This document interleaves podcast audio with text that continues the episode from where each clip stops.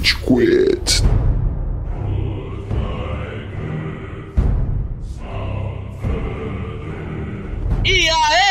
Seus galerinha do mal! Tá começando mais um Rage Quit, o podcast mais passivo-agressivo da podosfera brasileira. Eu sou o Góis e tenho ao meu lado virtualmente aqui o Amaral. Senhoras e senhores do Juiz Saravago, é bom gravar de uma pauta que eu me importo! Saudades, Que umas duas, três no ano, né? Ah. Você gravou Elden Ring esse ano, gravou o outro de God of War e tá gravando esse God of War agora. Teve Evangelion e grupo de WhatsApp. Também Evangelho, bom episódio, bom episódio. E do outro polo oposto do estado de São Paulo, o nosso Casou. E aí, Casou? Olá, pessoal. E tem a minha irmã aqui. Ah, não, faz aí, apresenta aí então, cara. Fica à vontade. Não é meu trabalho, não. É, Ah, desculpa. Não, agora, agora vai. Não tô brincando. A gente tem um convidado muito especial que o Casou fez questão de adiantar. Luísa, muito bem-vinda ao podcast, ao Rage Quit. Oi, gente. Você vê que é uma coisa de família, a falta de, de criatividade na, na apresentação, né? Chama meu pai aqui, meu pai vai falar, "Ah, oi. Aí vai membro por membro. E vai dar um total de cinco palavras, apesar de vocês terem É. oito irmãos. Né? é que vocês são como Kratos, vocês são mais taciturnos, mais fechados, entendeu? Carecas, fortes. Caracas. A gente comenta num esquema meio Alabama, que vocês estão aí, gravando no mesmo microfone, ou vocês querem passar por isso? Não, eles Alabama, estão. Você podia ir por, por caminhos muito mais fofos. O pano foi pesado. Agora que eu entendi, podcast. eu fiquei meio tipo, quê? Se fosse ainda de House of Dragon, Meu faria, Deus. Tipo, faria sentido, sabe? Exato, Mas é verdade. tipo, o God of War é tão fraternal. Muito bem, antes da gente entrar em artigos mal escritos ou bem escritos aí, narrativas, gameplays, várias coisas. Amaral, talvez pela última vez, onde é que a gente está nas redes sociais? Ai, meu Deus! O Amaral não vai sair, tá, galera? A gente só vai mudar o contrato social, tá? É só isso. Ele vai virar freelancer, gente. Pejotização no Rage Quit, tá ligado? Senhoras e senhores, você escuta o Rage Quit nas principais plataformas de redes sociais, vai lá. Você escuta nas principais plataformas de redes. Tá explicada a minha É saída. por isso que você vai sair dessa função, exatamente. inconsistência. Se você quer acompanhar as novidades, posts, os vídeos que a gente posta, vai lá nas nossas redes sociais, especialmente no Instagram, em RageQuitBR. Lá a gente posta muito conteúdo, faz muita menção de coisas legais que estão acontecendo, vídeos novos que saem com uma produção, uma edição impecável, que inclusive faz sombra à edição do podcast, diga-se de passagem. Mas além Ok. de acompanhar todo esse conteúdo, mandar seu feedback, mandar suas mensagens, seu direct no Instagram, nós somos o podcast, então não deixe de seguir a gente no Spotify, no iTunes Podcast, no SoundCloud, vai lá, dê um seguir no console banda celular e assim que sair um episódio quentinho do forno, você é notificado e pode escutar, assim, e dar suas opiniões rapidinho lá no Instagram. Afinal de contas, quem faz esse podcast é você. Muito bem, Amaral, parabéns. Aê. Agora, aposentadoria, né? É muito Não, bem não. Fuck you. Eu tenho estabilidade, eu sou servidor, mano. servidor público. Ok, vamos lá. Não vou nem enrolar dessa vez, porque se Last of Us ensinou alguma coisa pra gente é que esses episódios de jogos bons a gente gosta de falar, né? Nossa.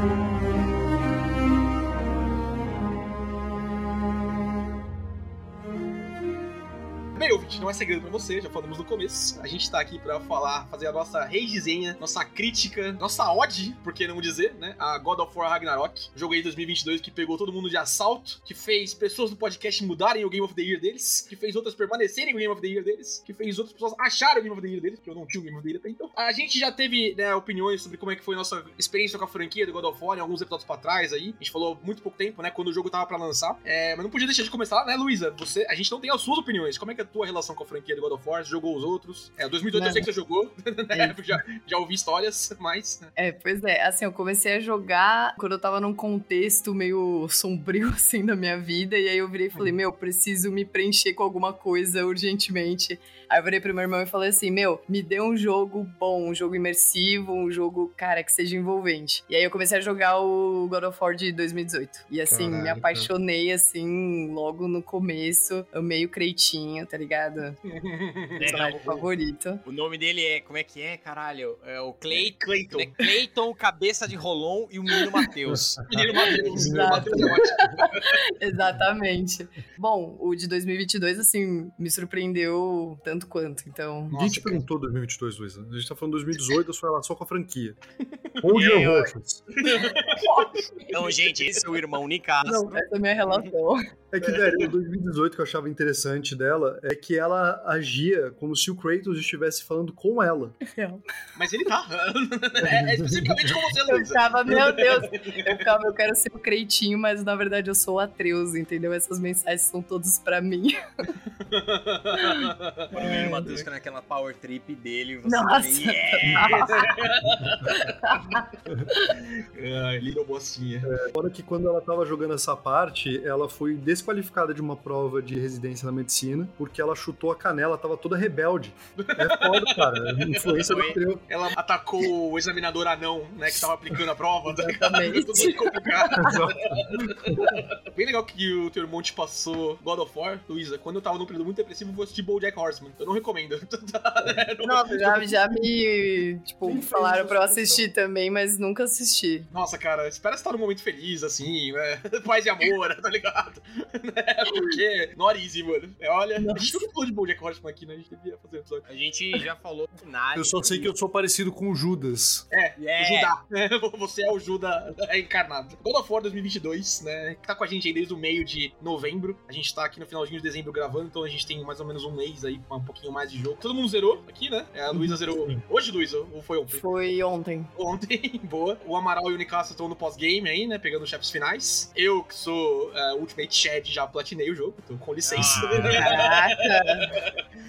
O maluco não dorme. Ô, Luísa, o maluco não dorme. Ele não Tá dorme. ligado, então? Tô Pois é, convencido de que o Góis tem uma doença, mano. Eu trabalho Cara. com ele, ele não dorme. assim. Verdade. Mas eles vão ficar felizes que eu durmo, porque senão não tinha podcast. Só vocês saberem. Exato.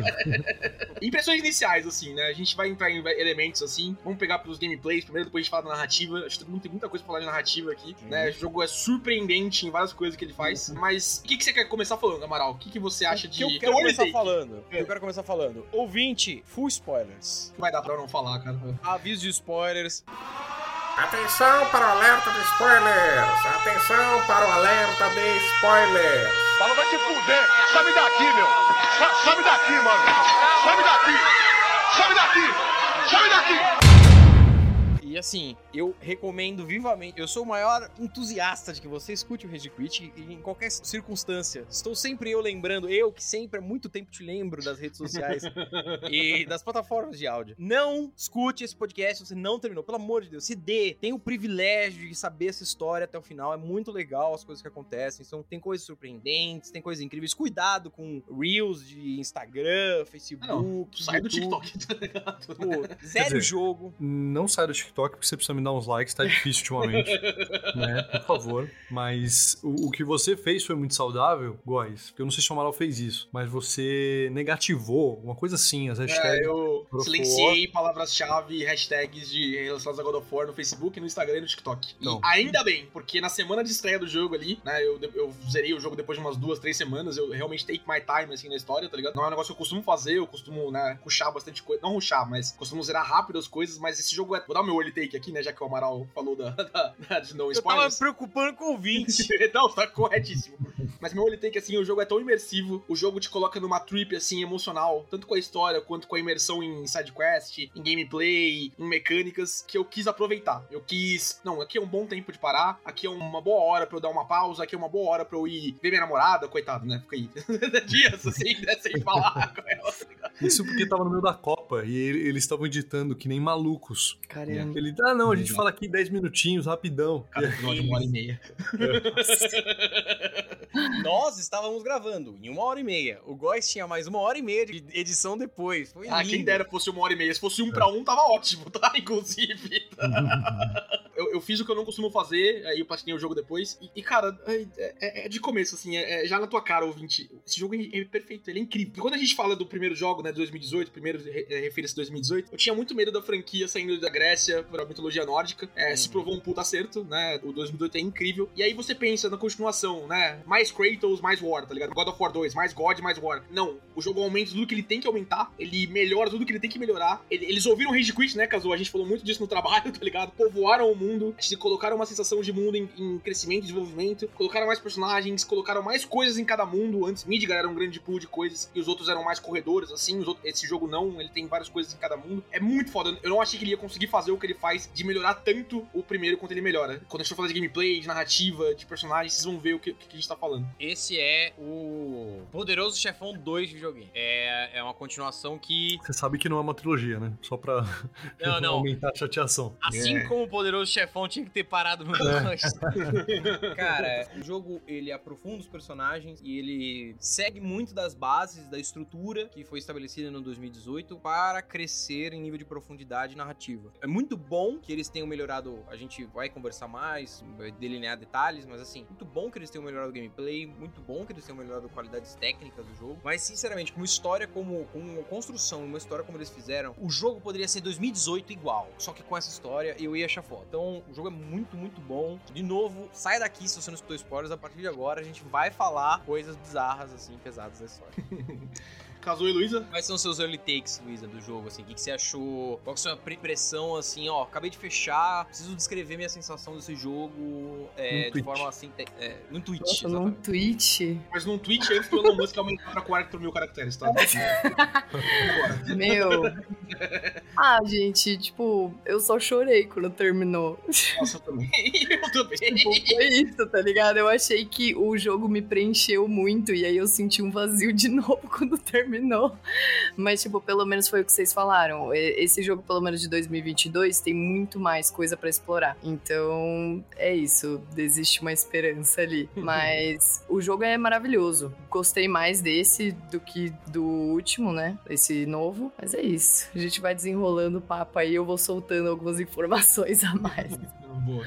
Bom, eu fui a pessoa mais crítica com 2018, porque, de forma geral, todo mundo do podcast aqui, a gente ovacionava esse jogo, né? Eu Uhum. amo demais esse 2018, mas eu tinha muitas ah, críticas pontuais ali, e é o que o Góis falou. Parece muito que eles escutaram o podcast e falaram: caraca, vamos resolver ponto a ponto do que ele pediu. Porque, mano, é inacreditável, assim. Eles. A questão que você mencionou, do, do, Midgar ser um grande hub, e aí você tinha espaço para exploração, mas os eles eram corredores mais lineares, a lá Uncharted, Last of Us. Uhum. Eles conseguiram expandir muito isso. E a sensação de que esse mundo é um mundo que é vivido, sabe? Que pessoas vivem nele, que você existe uma coerência ali, né? Um ecossistema, uma história, ela tá muito mais bem realizada aqui. É um negócio, assim, inacreditável. Em questão de lore, de world building mesmo, né? Construção de mundo, esse jogo dá uma aula. É inacreditável. Ele ganha muito do God of War 2018. Claro que, sem querer cagar em cima do God of War 2018, de forma alguma, mas ele era um jogo que ele era uma introdução a esse mundo e, do- e, de certa forma até do próprio Kratos, né? Porque ele não visitou nessa época todos os realms e tudo mais, ele ainda estava aprendendo, então fazia sentido. Dito isso, é uma coisa que eu senti um pouco de carência, assim, né? Você não tinha. E as pessoas, né? As pessoas aparecem numa cutscene rapidamente em 2018. Aqui não, aqui você entende um pouco melhor. E aqui já tá rolando o Philber Wilton, né? Que é meio que o, Uhum. o precursor ali do Ragnarok. E aí, nível mecânico, eles mexeram em várias coisinhas. Eu tenho, eu literalmente fiz uma lista, porque é um, um dos vídeos do TikTok lá que tá em Produção. né, em produção ali, mas eu não, não, não parei pra gravar. Melhorou demais a sensação de rejogar esse jogo. Eu quero voltar a jogar ele, entendeu? Tipo, a gameplay assim, porque ele tem uma gameplay realmente muito satisfatória. Sim. Ele, ele aprendeu muito o Livino de Sekiro, eu sinto. É, já entendemos porque você gostou tanto desse jogo. Eu ia falar isso mais pra frente, mas é, informações que saiu hoje. Meu Game Plus deve estar chegando aí entre março e junho, né? Então o meu fator de rejogo tá pendente disso aí. Tá jogar garantido, os né? Quase não tem jogo ano que vem, né? É verdade. Mas entre março e junho, eu acho que eu tenho um bom span ali até sair Le- Legend of Zelda, pelo menos. Entre Não Hogwarts tem, Legacy e cara, a não ser que você, tipo, consiga... Eu sei que você já não dorme, então seu dia ele rende mais. Só que, mano, a quantidade de jogo que tem ano que vem é um negócio, assim, enlouquecedor. Eu tenho muita Nossa. vontade de falar, tipo, escalando sabático, hein? Valeu pelo bônus. Vou só jogar. É, Mano. aí, Fê, é, eu e o Kazu, a gente vai tirar umas férias. Putz, caiu na mesma data, que coincidência. Atreus. Atreus remains.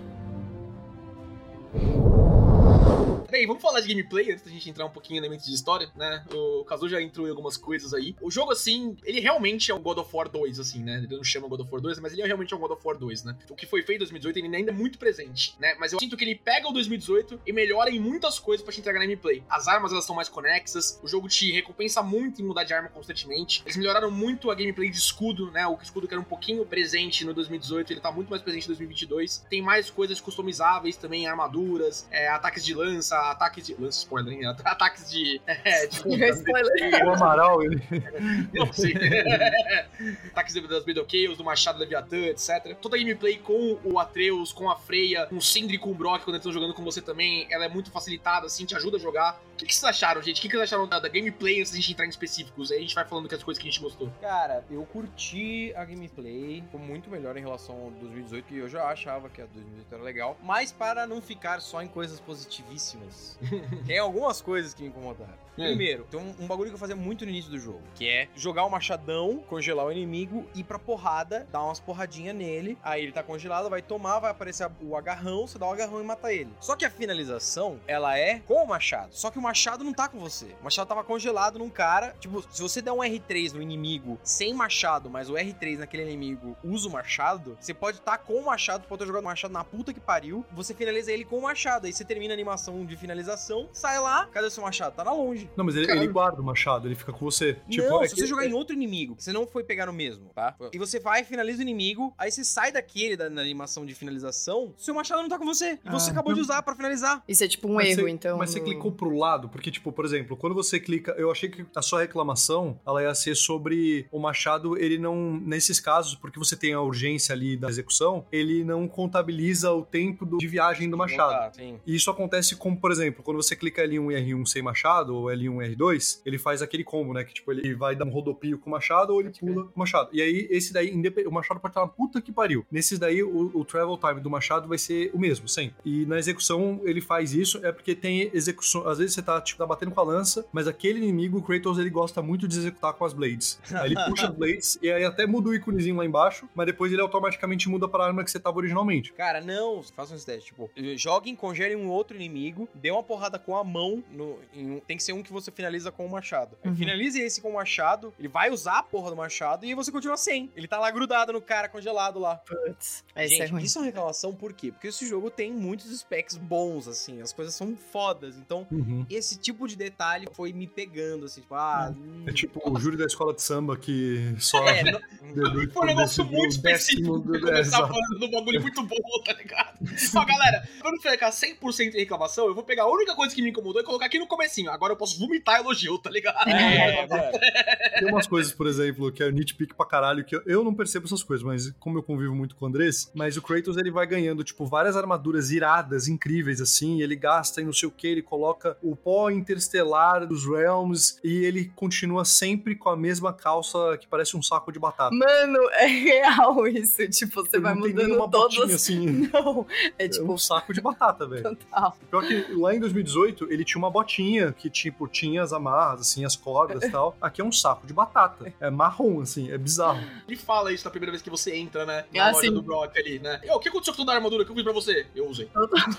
É muito bom, porque É. você termina de 2018, você tá, tipo, fodão, assim, você fala, mano, cadê minhas coisas, velho? É, não, é, é muito legal como ele assume narrativamente essas convenções de jogos, né? Total. Então, por exemplo, pô, cadê os, as minhas habilidades especiais? Eu era muito mais bravo em 2018, puta, minha barra era gigantesca, o que aconteceu? Exato. E aí eles falam, pô, o filme Wither ele mexe na magia e tal. eu achei isso um, um nod legal, assim. O gamer, ele, eu acho que ele aceita esse tipo de coisa, ele fala, ok, o desenvolvedor. Cara, é a primeira entendi. vez entre God of War, né, que a gente não.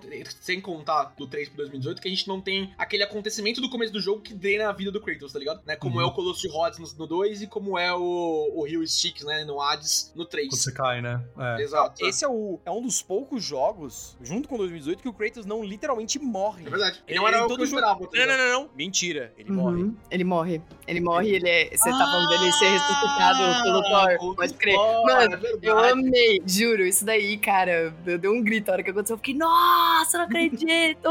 Eu já tinha largado o controle. medicinas. tá ligado? Doutor, tá Dr. ligado? 912 Thor! Não, não, não, velho, muito boa essa parte. Cara, e é muito foda porque ele fala, né? A gente tava jogando junto essa parte ainda, Kazu. Ele fala, né? Não, você vai quando eu falar que você vai, tá ligado? É. É, muito foda. Você, é, aparece aquela parte quando você morre, e aí você Uhum. fica clicando L1, R1 pra ver as dicas, e aí não Sim. aparece nada. Aí eu fiquei, putz, o jogo bugou. Aí ele, não, não, você vai morrer a hora que eu mandar. Pá, eu fiquei, nossa, Mano, mano. eu- eu- muito eu- foda. Eu acho que eu não. Você precisa morrer pra ele, né? Sim. Não, mas isso é scripted. Você, isso acontece. no É. caso, É. É, mas é, mas é muito orgânico, porque eu lembro quando eu tava jogando, pareceu muito que eu tinha morrido. Tanto que eu Sim. fiquei, ah, mano, que merda. E aí acontece isso, eu fiquei, nossa, foi muito bem feito, assim, porque eu O- caí total. O diretor do jogo, o Eric Williams, ele falou que eles tinham tido essa ideia, foda, não sei o que, os caras ficaram. Porque o momento que eles começaram a desenvolver o jogo, a primeira hora é a hora mais importante, porque é quando você vai comprar as pessoas ou não, né? Uhum. E eles queriam fazer um mirror em relação à primeira hora do primeiro de 2018, que você começa lutando contra o Baldur. E eles pensaram nisso, acharam foda, tipo, porra, e tem várias conexões narrativas desse momento, Kratos efetivamente morre. Só que eles não conseguiam fazer a tela de loading ser igual à tela de loading normal de morte. Ficava estranho. Aí ele falou que ele ameaçou a equipe. Ah, não, eu vou tirar isso. É uma boa ideia. Ele ameaçou a equipe. Vai todo mundo se fuder, tá ligado? Vai, chefe, desce! Não, ele falou: Ah, eu vou tirar isso do jogo. Não tá funcionando. Aí todo mundo ficou mal. Aí teve um cara que pegou de Cristo assim e falou: Mano, vai ficar bom. Aí o cara virou umas oito noites e ficou foda. Aí ele falou: Ah, então beleza. Caraca, foda, mano. muito da hora. E a família do desenvolvedor chorando em casa, né? o pai pai volta pra casa. E é engraçado ver a entrevista desse cara, porque você vê que ele tá cansado, mano. Ele tá Deve ser mesmo. Deve ser cansativo demais, velho. Tanto que o Cory Barlog, ele não voltou em parte por conta disso, assim, né? Ele tá como produtor executivo e tudo mais. Isso, inclusive, né, era um puta medo que eu tinha. Porque a franquia de God of War, ela não era conhecida, a gente já conversou sobre isso, com, né, seu, por seu primor narrativo. E eu tava atribuindo o sucesso absoluto 2018 é, nele, né? Falei, porra, esse cara que é foda, né? Ele, ele que é o cara que ele trouxe realmente essa sensibilidade toda pra, pra narrativa. E aí, quando mudou os escritores, mudou o diretor, eu falei, caramba, pode ser que vire o que o Góis estava comentando, né? Do tipo, mais God of War, mais Kratos bravo, agora o inimigo é outro, que é Odin e Asgard, sabe? E, meu, esse jogo não é isso. E Não, isso é não. fenomenal. Esse jogo ele faz muito mais, inclusive, por desenvolver os próprios personagens do que eu acho que 2018 faz, tá ligado? 2018 ele tá muito concentrado, a gente vai falar de narrativa, né? Tá muito concentrado em desenvolver o Kratos e o Atreus, né? A gente tem um pouquinho de Frey ali, o Baldo também é significativo, um pouquinho dos anões. Vi 2022, o Ragnarok tá concentrado em desenvolver os personagens em volta, tá ligado? O Kratos tá muito nesse rolê de, tipo, resolver as coisas, resolver o que as pendências que tem cada um, nessa constante medo que a gente tem, né, dele morrer no final do jogo. Cada side quest, cada plot, ele com a Freya em Vanaheim lá, libertando ela da- do monstro lá, da- do dragão, da Yggdrasil, não sei o quê. Falando, não, você não precisa falar isso, não pra mim, que é o que ela repete pra ele no primeiro jogo, né? E, você fica, caralho, é isso, então tô preparando o cara pra morrer, tá ligado? Tô preparando pra matar o, pra matar o meninão, pra gente ficar triste, tá ligado?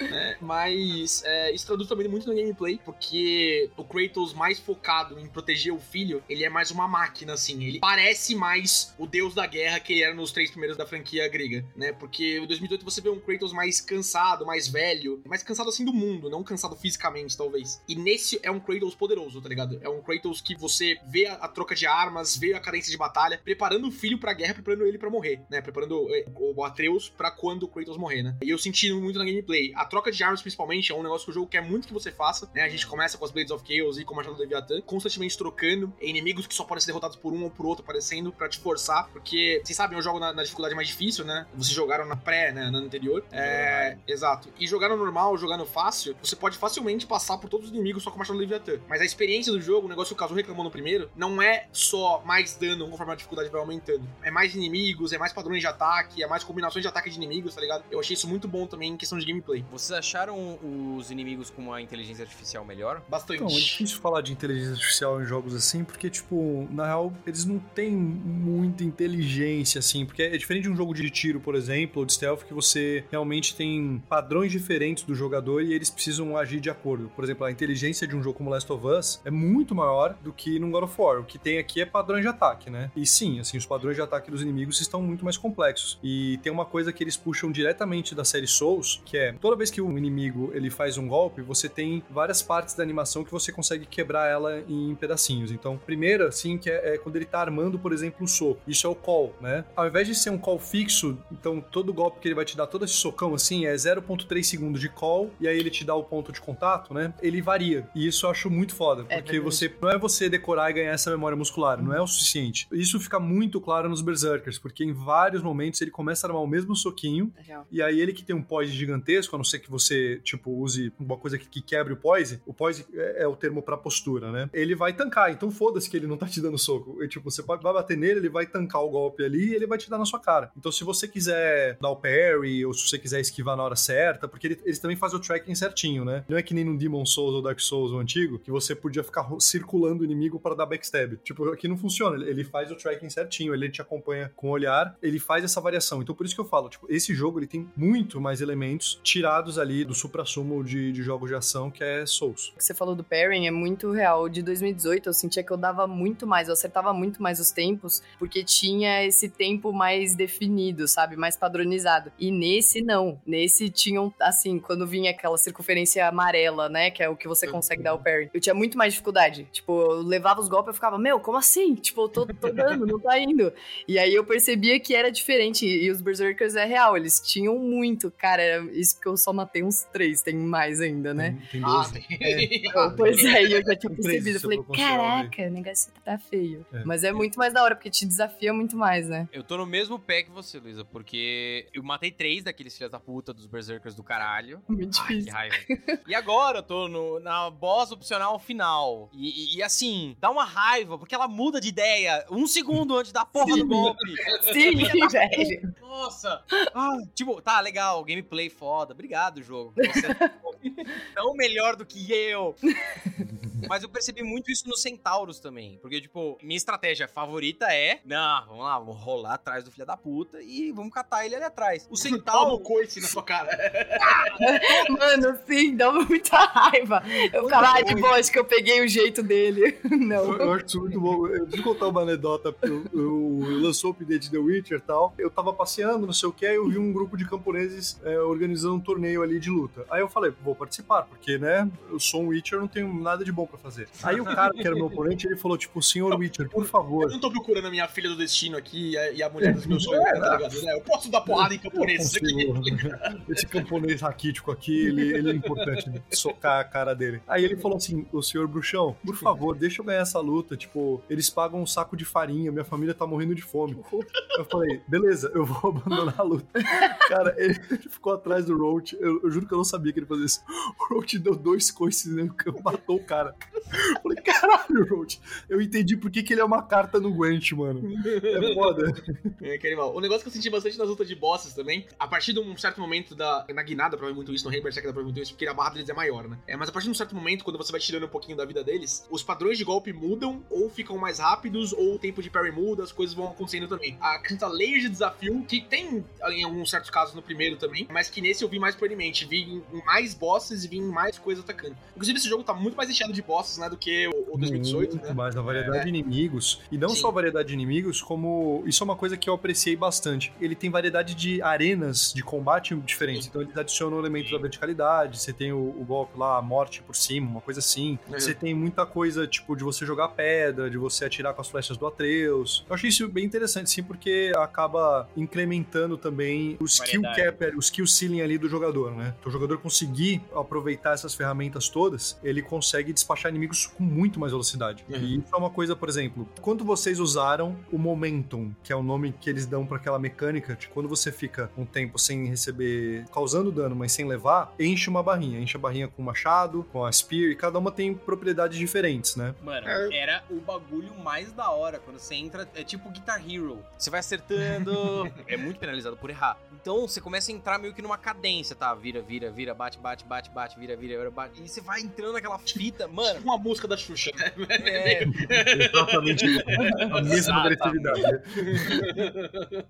E é muito escroto, porque aí vem um filho da puta lá da puta que pariu, dá um, um daninho de merda, acaba com todo o sonho. Ah, mas é, é recompensador. Eu É. fiz uma build inteira. Eu não sei se a gente vai falar. A gente certamente vai falar de builds, né? Porque eu achei que um outro mérito desse jogo é que, obviamente, não é um Dark Souls Elden Ring, né? Que realmente muda Exatamente. muito, mas. Mas, mas você gosta de Dentro- Souls, mano? É, é- é isso? Ah, é, é o, é o Game of the Year, né, cara? É o benchmark a ser, a ser batido. É. Luiz, você gosta de Dark Souls, é, Elden Ring, esse tipo de coisa? Mano, eu, eu lembro que eu tentei jogar Dark Souls, eu achei muito difícil. Aí eu falei, ah, mano, hoje não, tá ligado? O Góis teve a mesma reação. Ele É por isso, sim. não quis enfrentar o Fala com as minhas platinas aí pra você ver quem joga jogo difícil. né? Bom, o, o jogo ele tem muito mais builds do que o que a gente tinha. A gente tinha, de certa forma, uma sombrinha ali de build em 2018, mas esse aqui tem muito mais. A minha build era tipo bastante raid, e a raid que eu usava era de dar dano, e eu recuperava a vida quando eu conseguia um momentum do machado, que era o Frost Awaken lá, uma coisa assim. Uhum. E isso me proporcionou algumas situações muito épicas, assim, que eu tava me sentindo nas cordas.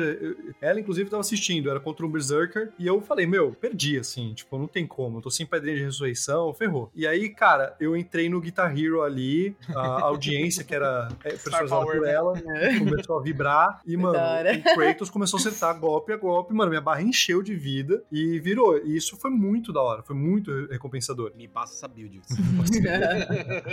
Cara, a build que eu usei no final do jogo, assim, acho que o Amaral falou isso no grupo. Até certo ponto do jogo eu não me preocupei, assim, com as armaduras que eu tava usando. Eu tava usando muito mais por uma questão estética Ah, é, do 100%. que realmente a habilidade que ela dava, assim. Até o Qual que final você achou mais bonita? Não, 100% pela aparência.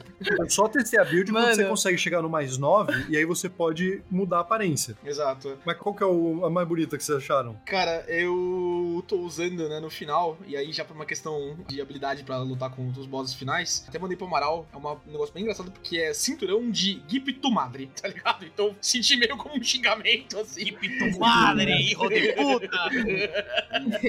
Mas mais do que isso, a cada ataque rúnico, a cada amuleto que eu uso, né, com L1 bolinho, L1 R2, L1, L1 R2, eu ganho uma pedra de saúde ou de fúria baseada no meu nível de sorte. E a minha build tá bastante focada, né, eu tô com sorte ali mais do que a metade. Meus atributos, assim, eu, eu não tô no 9, eu, eu acabei de ver isso aqui, mas eu tô com força 357, defesa 357, rúnico 224, recuperação 106, vitalidade é o mais baixo aqui, 85, e sorte 191. Então minha build tem muita sorte, assim, eu ganhava muita pedra. Nossa, eu ganhava muita pedra, né, com a sorte que eu tinha, tá ligado? Muita sorte, tá ligado? Esse é outro realm dele. É o realm dele que ele não consegue sair. Krakow Valheim, tá ligado? Valheim. Então eu ganhava muita pedra, assim, e conseguia ter, encher minha vida e encher minha, o meu rei, assim, com bastante sorte. É, o meu ali um bolinha também é um amuleto que eu usei, eu peguei ele no começo e não larguei mais. Era levantar a espada, assim, e ganhar Ah, é, um é burst de... Eu também. Durante muito Burst tempo, rage. dá nos inimigos ainda. Sim. Sim, exato. É. Né, Então, pra momento ali de dar uma paralisadinha e conseguir emendar um combo, ele também era muito gostoso. A minha armadura peitoral era outra coisa. Eu acho que. Eu não lembro o que, que era. Acho que ela aumentava o dano que eu dava quando o inimigo tá congelado, aumentava meu dano de fogo. E quando o inimigo tá queimando, aumentava meu dano de gelo. Hum, eu gosto de fazer tipo, esse é. switch assim. É, Então você, e ele. você se deu uma recompensa, um incentivo a mais Exato, pra é. você trocar de arma. Perfeito. E vocês? O que, que vocês usaram? Eu falei a minha, né? Sim. Pode falar. Coisa. Eu não lembro o nome da minha, mas era uma vermelha. E, mano, eu era muito assim. É, quando meu é irmão falou que ele queria. É, eu acho que era essa. Tipo, meu irmão falou que ele tava pegando pelo fashionismo, tá ligado? Eu fiquei assim, quê? É, não, Eu falei, mano, meu crédito tava uma brega, velho. Não, tipo, eu não conseguia. Tipo, por exemplo, ele não podia estar com o corpo muito preenchido. Eu não gosto do Kratos que ele tá. Acabei de Com falar a aquela mesma coisa camisa pro Amaral. É, então, o meu tá assim, Eu não Pô, gosto. eu também. tá todo roupinha. tampado. Aí meu irmão, não, eu quero peitoral, não sei o que. Eu fiquei, tipo, mano, Pelo da axila Ô, louco. É, senão não é o Kratinho. Eu tô aqui pra ver o careca musculoso branquelo. É, né? Tudo bem. Não, mano, mano. É E aí eu tinha um negócio até que eu não gostava de quebrar a paleta de cores. Então, tipo, Ele falou isso pra mim, eu fiquei, vermelha, ah, não. a saia tinha que ser vermelha, é. Mano, a saia minha era azul, o peitoral era vermelho, o braçadeira verde, eu tava assim, A meu. bandeira do... Esse Kratos não pode entrar no Qatar, né? É. Tem que ser banido. É, é, é a bandeira. Ai, Ah, eu fui com uma roupinha da Lundas lá, sabe aquela, aquela roupinha que você ganha da Lundas. eu Sidequest acho da Nan? É, É. sei. Por achar o cachorro, né? a bolinha do cachorro. né?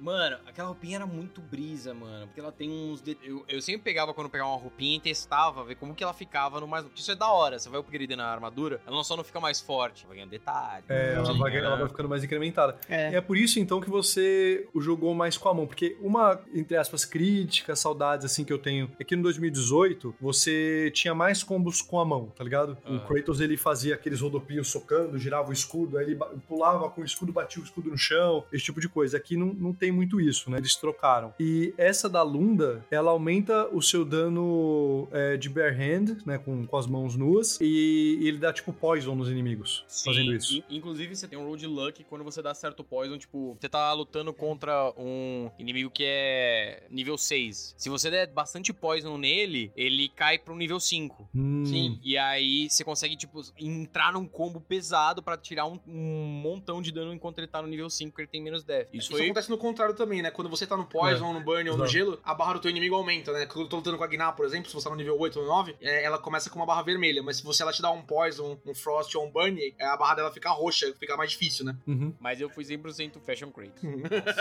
É, pra mim, o, o mais fashion é a armadura original ou a final, que ela é, parece um throwback, a armadura final, só que ela tem os detalhes vermelhos. Então eu É, gosto do Kratos peludinho, meio Game of Thrones ali, que é, que é tudo roupinha peludinha bonitinho. Que é bem invernão, assim. Pra mim, esse Mano, é é- o Kratos ideal. É muito bom botar roupinha nele, Nicasso. roupinha meninão. É, meu, você vai pra Midgar, mó frio. Eu ficava, meu, nem ferrando que eu vou deixar meu Kratos passando frio, meu. Coitado, é o cara mais velho.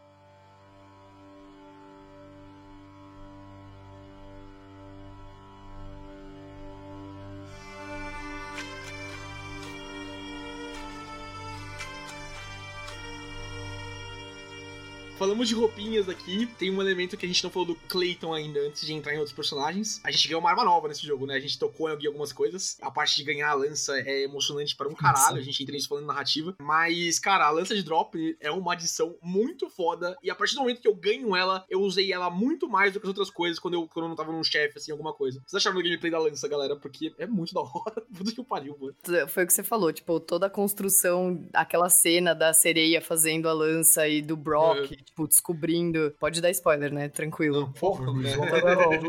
Eu sei, mas eu tenho medo.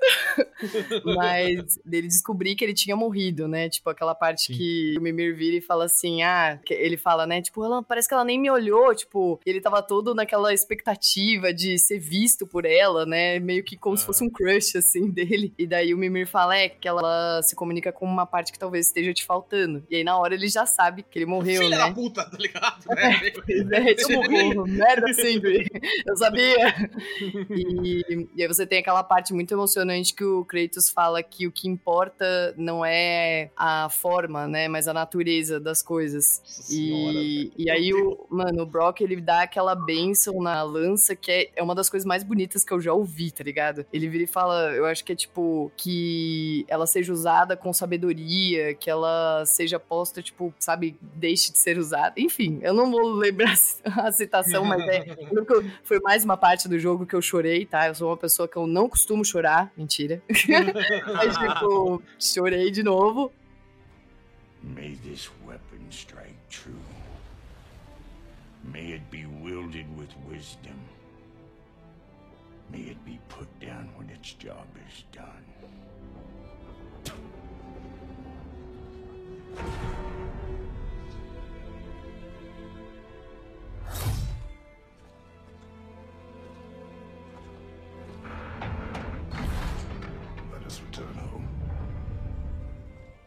E foi o que você falou mesmo, tipo, a hora que eu peguei a lança, e é- a lança ela é muito rápida, né? Tipo, eu acho muito da hora porque cada arma você tem uma característica diferente. A lança, ela é diferente do machado, totalmente diferente das lâminas do caos. E é muito da hora, e é um momento muito emocionante, né? Assim, é que eu amo o machado, tá ligado? O machado é bom. Mas a minha segunda arma é, é com certeza a lança. Cara, a gente tava falando disso, né, Amaral? Tem um momento quando o Kratos tá com o Atreus em Vanaheim, se eu não me engano. Pô, pai, você tem mó armas legais, né, agora, né? Três armas lendárias aí. Qual é a sua favorita? Eu não tenho arma favorita, né? Todas elas são meios pra executarmos inimigos, né? E elas devem ser feitas como coisas. Eu gosto do machado, pai. Eu também gosto do machado.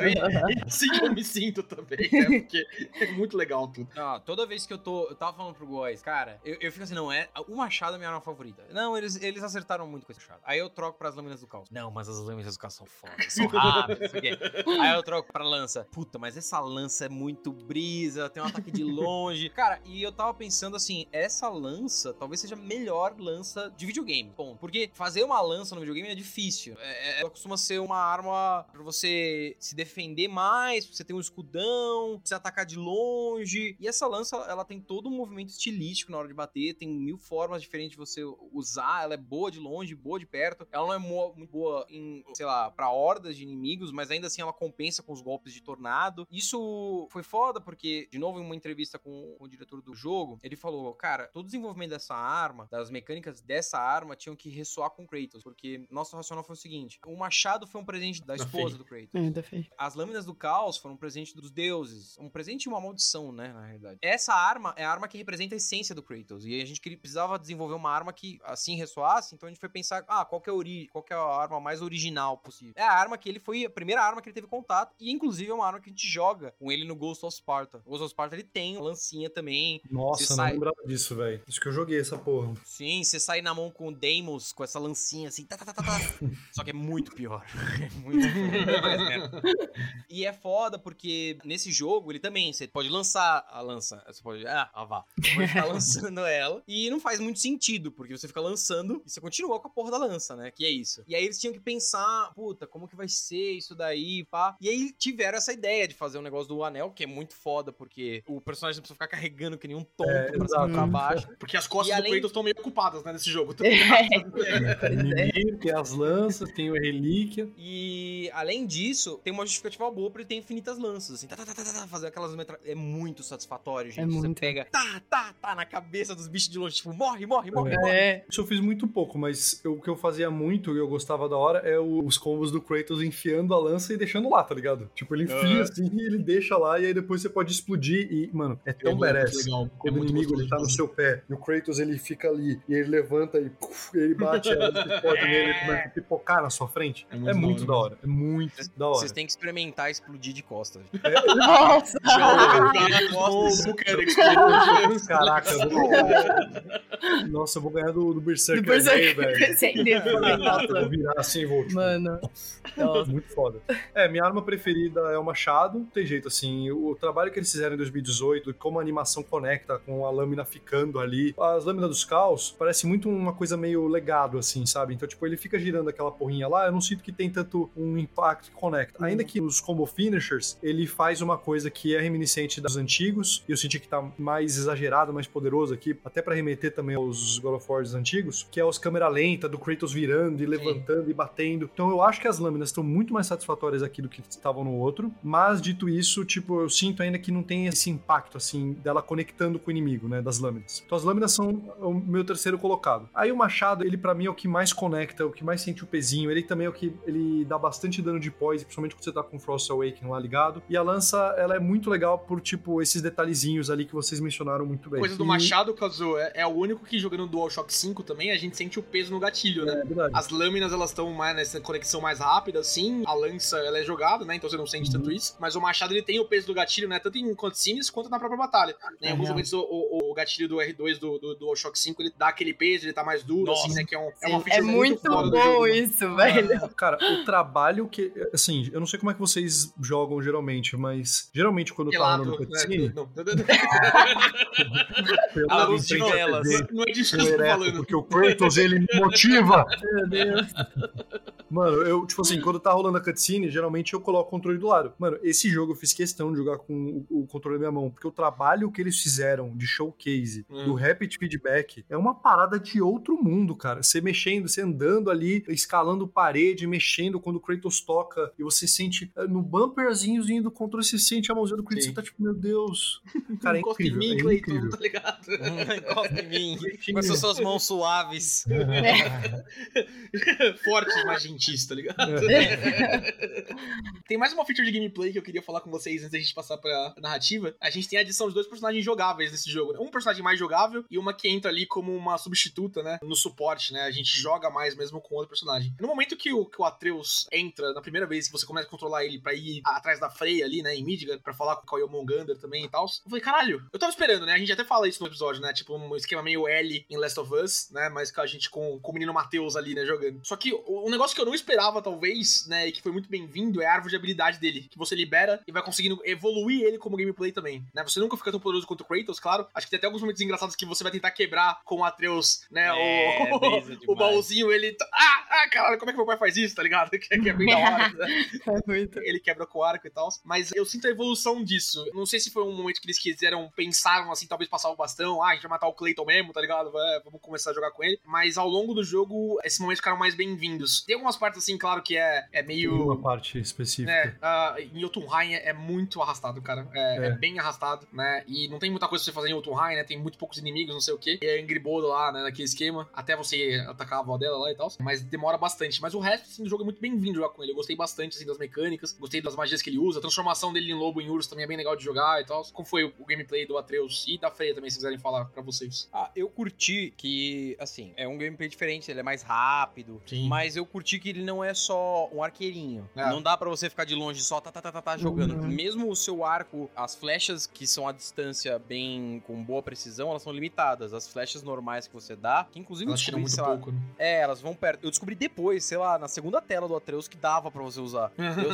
eu só usava as flechas rúnicas e ia pra porrada, que é bem legal, porque ele é rápido, pode dar em vários inimigos esquivar. O que eu achei legal também é que, mesmo o Atreus sendo um personagem jogável, ele ainda dá uma sensação dele ser um companheiro. Sim. Mesmo, ah, eu tô lá com o Thor em Muspelheim lá. Putz, parece que quem é o, o fodão é o Thor mesmo, tá? Exato. Lenhando todo mundo e você tá, tipo, ajudando, não sei o quê. São poucos os momentos que você sente, sei lá, o Atreus, talvez só na batalha final, que você sente, ah, ele talvez seja o protagonista dessa cena de ação que ele tá. É, no começo ali ele tá com o Cinder e tal, ele é um pouco é. mais protagonista, mas parece muito que é tipo, as crianças foram, né, elas saíram escondidinho, porque é meio que isso mesmo, saíram de fininho à noite, sabe? Sim, é esse o feeling. É um pouco. né, Não é tão satisfatório quando jogar contra o Kratos.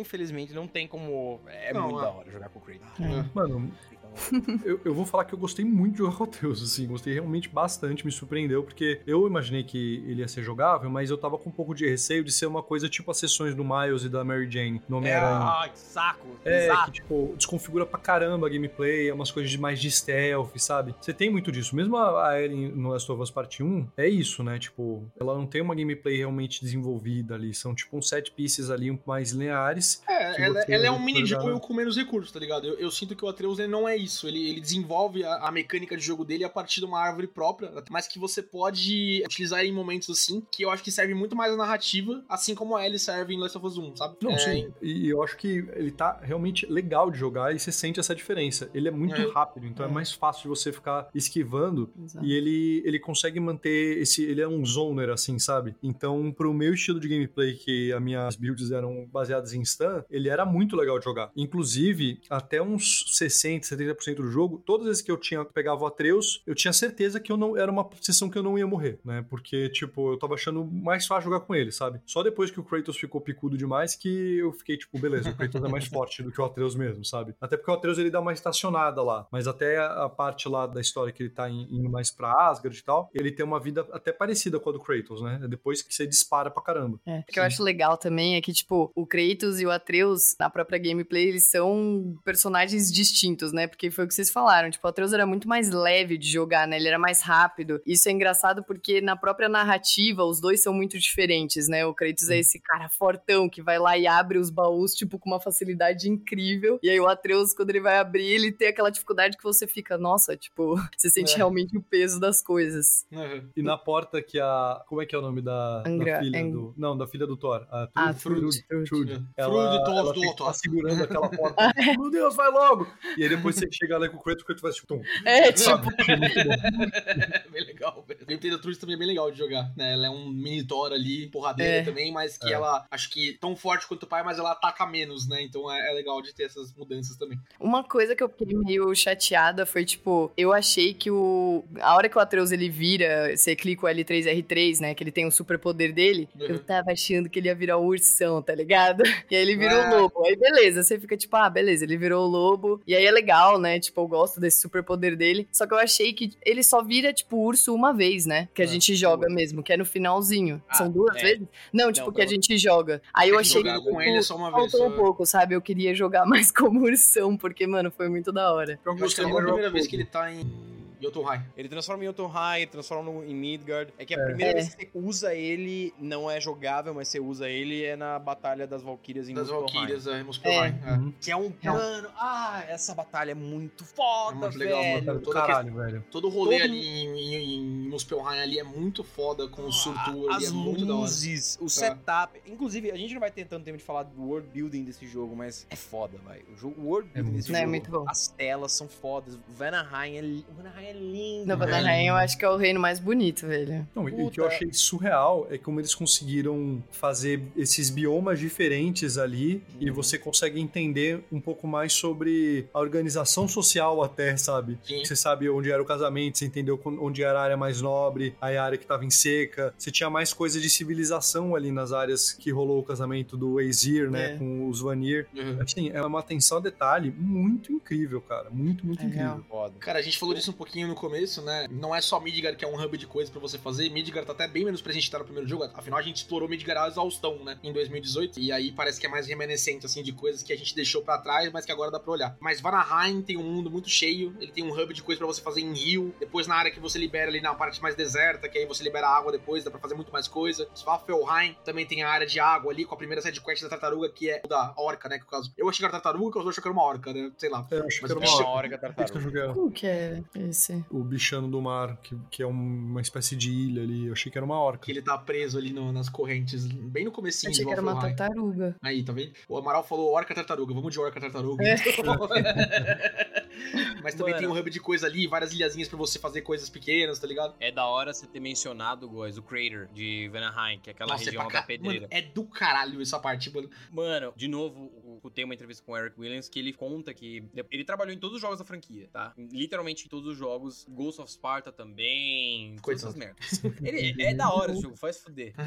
Ele contou que depois de 2018, ele virou pra esposa dele e falou: Ó, porque é foda, termina o jogo, ele some e falou: Ah, vamos viajar pra um lugar. É, ah, vamos pro Quênia. Aí eles foram pro Quênia e tinha um lugar lá que existia um vulcão gigantesco, colapsou, mas ficou a estrutura do vulcão. E todo um ambiente que ficou dentro do vulcão. Ele falou: Nossa, que foda. Tipo, os animais nascem, vivem, se reproduzem e morrem aqui. Tem muitos animais que não saem daqui. E ele ficou com essa ideia na cabeça e falou: Porra, isso seria muito foda de aplicar no jogo. E eles começaram a desenvolver esse side project, que seria o Crater. Eles não sabiam nem onde enfiar, gente. Ah, em, em que lugar vai ficar essa porra? Sei lá. Vamos pensar depois. E, cara, é, sei lá, é a zona mais cheia de bagulho pra fazer do jogo, mano. E tem um monte de boss, dragão, Drake, mano, aquele crocodilo do inferno. Nossa, crocodilo chato que aparece em par ainda. Você fica, porra. Que é o que eles gostam de fazer o trabalho em equipe pra matar ele. Sim. É muito engraçado. Que eles enfiam a faquinha juntos, tipo, yeah, family. Ah, não. Achei que você tava falando dos próprios Drakes também, né? Porque quando eles vão atacar, tem uma hora que eles estão atacando juntos, mas uma hora um fica no, Ah, é, ele água, fica camperando, atacando de né? longe, né? E você tem que lutar contra o cara, tá ligado? É verdade, é verdade. Não, mas era da animação. Tipo assim, eles gostam sim. de matar desse jeito muito específico, É. que eles enfiam a faquinha juntos. Eles enfiam a faquinha e se olham, tá ligado? Tipo, olha aqui. Dá um high five, tá ligado? É, É. tipo, Power Ranger Pois demais, é. assim. é tipo os ataques de Naruto do Storm 4, é, que você tava pareado com alguém, tá ligado? E ele tinha um especialzinho diferente. Não é a mesma coisa matar esses bichos com a Com a Freya. Freya, não era? Ah, não, não. Não, a, a Freya, o que- Kratos tá tipo esperando, com a faquinha lá olhando pra Tá ela. ligado? Ela tá, Kratos, eu não vou fazer isso, ele já morreu. Ele já morreu. Tá morto.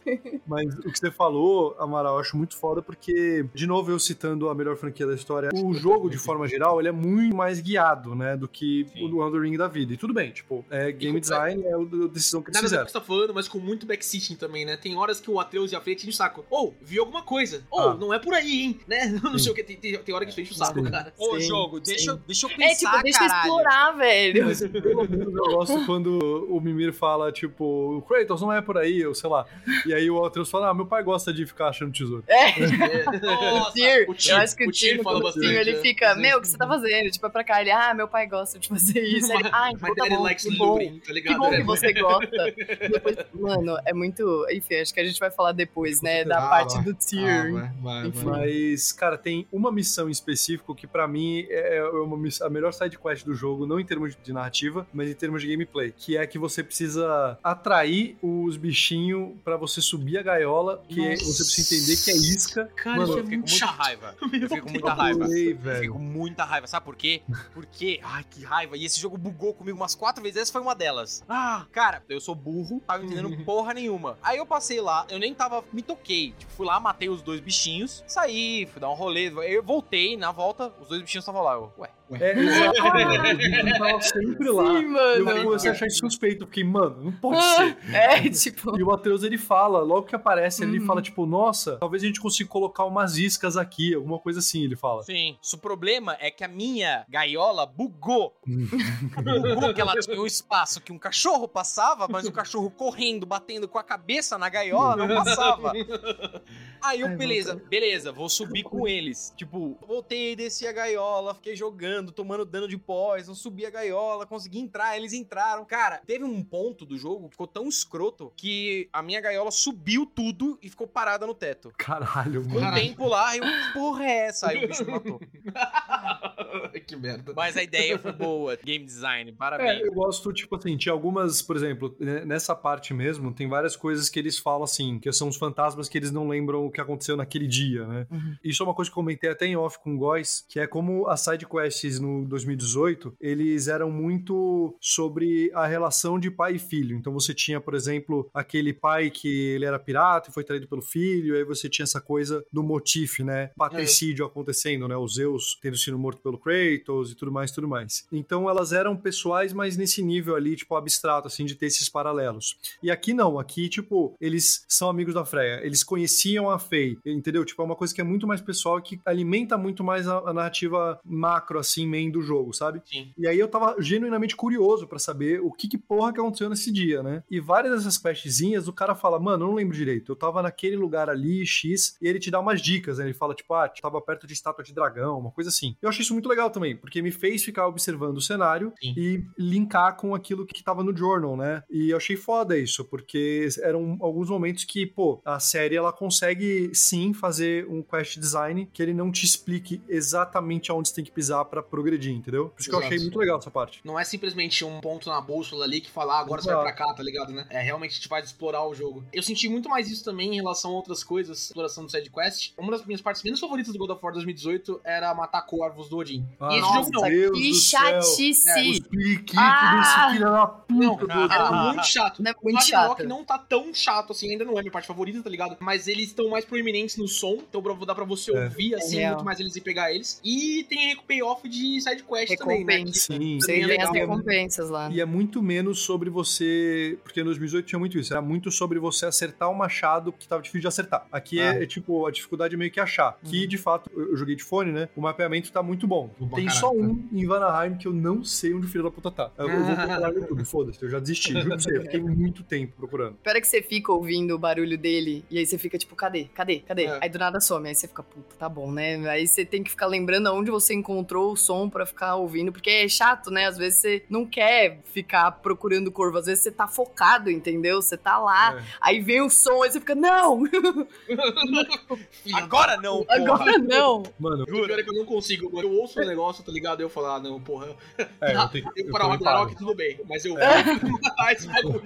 É tipo, o mundo acabando e você lá com a sua lança procurando corvo. Ó, pera aí. Mano, quando lançar pra PC, eu, eu, eu vou pagar um, um programador pra mudar o arquivo de áudio desse barulhinho pra ser currupaco, currupaco. e ele fica falando isso na minha orelha. Mais coisa de gameplay? Acho que não tem. não gostei da mecânica de dia e noite. Nossa, achei legal. Sério? Não fez. Mano, qual foi. A diferença é, o cenário é um pouco. De... ah, muda a luz, mudam os inimigos, o que é legal. Mas, tipo, eu fiquei puto, velho. Porque eu tive que explorar a Crater toda de novo, de noite. É. Aí já tinha feito tudo de dia, foi trabalhoso. Eu achei da hora o setup, mas eu não achei que foi uma. Não fez tanta diferença assim pra mim. Eu acho que ela é subdesenvolvida. Eu acho que a mecânica de noite é mais um negócio pra, tipo, liberar ou é, bloquear o acesso a áreas, tá ligado? Então, em Vanaheim tem essa coisa específica que, tipo, o jogo te prende a algumas áreas, né? Coisas que você não pode explorar no começo, principalmente com a lança, né? E com as flechas do Atreus, né? Então, Svalfelheim você tem que voltar depois e vai pra outro lugar. A Alfheim lá, pra você liberar coisas, né? Dentro da- do deserto lá, você tem que ter a lança ou tem que ter uma flecha especial, a flecha rúnica, a flecha sônica. Esse do Crater e em Vanaheim em específico, você já tá com quase tudo. Então, pra você ter essa progressão ainda guiada de pegar coisas num caminho e depois ter que voltar e pegar outros, eles colocaram essa mecânica de dia e noite, que combina com o Scald e o Hat, né? Que são os anúncios do Ragnarok, né? Esse negócio da lua voltando, né? Tem até a, a parte lá da guerra, né? Onde eles estão lutando com o Freyr, ele tá capturado, você tem que reca- recapturar a lua, né? Essas coisas. Então, acho que tanto loristicamente quanto no gameplay faz sentido. Mas entendo não gostar porque é realmente um negócio de repetição. Você tem que voltar É porque, no mapa. tipo. A lança, você tá com ela, você tá com ela, entendeu? Você não consegue clicar um botão e você mudar de dia pra noite. Então, o jogo ele te obriga a ter um backtracking que às vezes ele é um pouco obtuso mesmo. Então, por exemplo, essa parte mesmo de descer o fossozinho ali, que é a, a gaiola, pra colocar os bichos, eu demorei muito pra achar, porque tinha que ser de dia. Quando você sobe no negocinho do troll, você tem um galhozinho que o Kratos consegue prender a lâmina e aí ele passa. Mas Sim. como ele é meio pouco utilizado e os kills não são tão claros, parece uma coisa um pouco mais arbitrária. Então o backtracking ele acaba aumentando um pouco a duração do jogo de forma que parece artificial. Tem uma coisa específica que esse jogo faz que me incomoda demais, é o que eles fizeram para as combinações de Muspelheim ali, que você Nossa, tem que repetir de novo o challenge. E ali foi a única parte que o jogo realmente bugou muitas vezes pra mim. Tinha vários challenges que, tipo, tinha um tempo ali que eu precisava fazer e aí o garoto idiota lá, ele não atirava, entendeu? Eu clicava quadrado e ele não atirava. Ele ficava, tipo, parado assim, olhando pra parede. Eu ficava, filha da puta. puta Mano, meu irmão, eu, eu vi esse. Ele tentando passar disso aí, e ele ficou, ficou muito puto. Tipo, eu ficava, mano, calma. Ele ficava, tipo, esse moleque não atira, não sei o quê. Moleque E ele não desgraçado. atirava. E o pior é que não dava, tipo, Você não consegue passar. você não conseguia passar. Esse negócio de você fazer as combinações repetindo os challenges É, bem é chato. 100% um desenvolvedor falando, mano, vamos aumentar a duração do jogo, tipo. E é isso, assim, mas eu já vi gente no Twitter reclamando disso também, assim, isso é uma parte chata. Ainda bem que não é tão demorado. É, e as recompensas das batalhas de boss ali na, na espada gigante ali, elas são legais, tá ligado? Tipo, os desafios da main espada ali, eles são divertidos de fazer. É, são legais. né? um pouquinho de, de ter essa repetição. Né? O Amaral tava começando a fazer isso, a gente foi pra Guiná lá pra, pra começar a. É. Eu achei os desafios um pouco fáceis, só comparado, por exemplo, o desafio que o Berserker Rei tá me proporcionando agora. Claro. Sabe que eu, eu enfrentei ele pouco, mas é assim, muito mais difícil do que o- qualquer coisa que o Muspelheim me jogou. Com certeza. É. Mas já no 2018 já era um pouquinho mais fácil também, né? Eu falei pra você até, É. eu acho que esses negócios de Muspelheim são mais uma ode que o jogo faz aos três primeiros, que era aquelas batalhas específicas que tinha no menu, né? Eram os desafios pra platina, assim, eu sei disso por causa da platina, né? Uhum. É, que você tinha que completar lá 10 desafios, cada um, né? Que, com critérios específicos. Né? Então acho que é mais uma homenagem, assim, não um negócio que me leva tanto no gameplay. É legal de fazer da primeira vez, quando você tá fazendo a sexta ali pra liberar o bagulho, fica um pouco chato, com certeza. É. Não, é muito fácil, gente, muito easy, não é, ninguém morre nesse tipo de tela. Não, não, né, eu mano? Nenhuma vez. Eu não conheço um idiota que é capaz de fazer isso.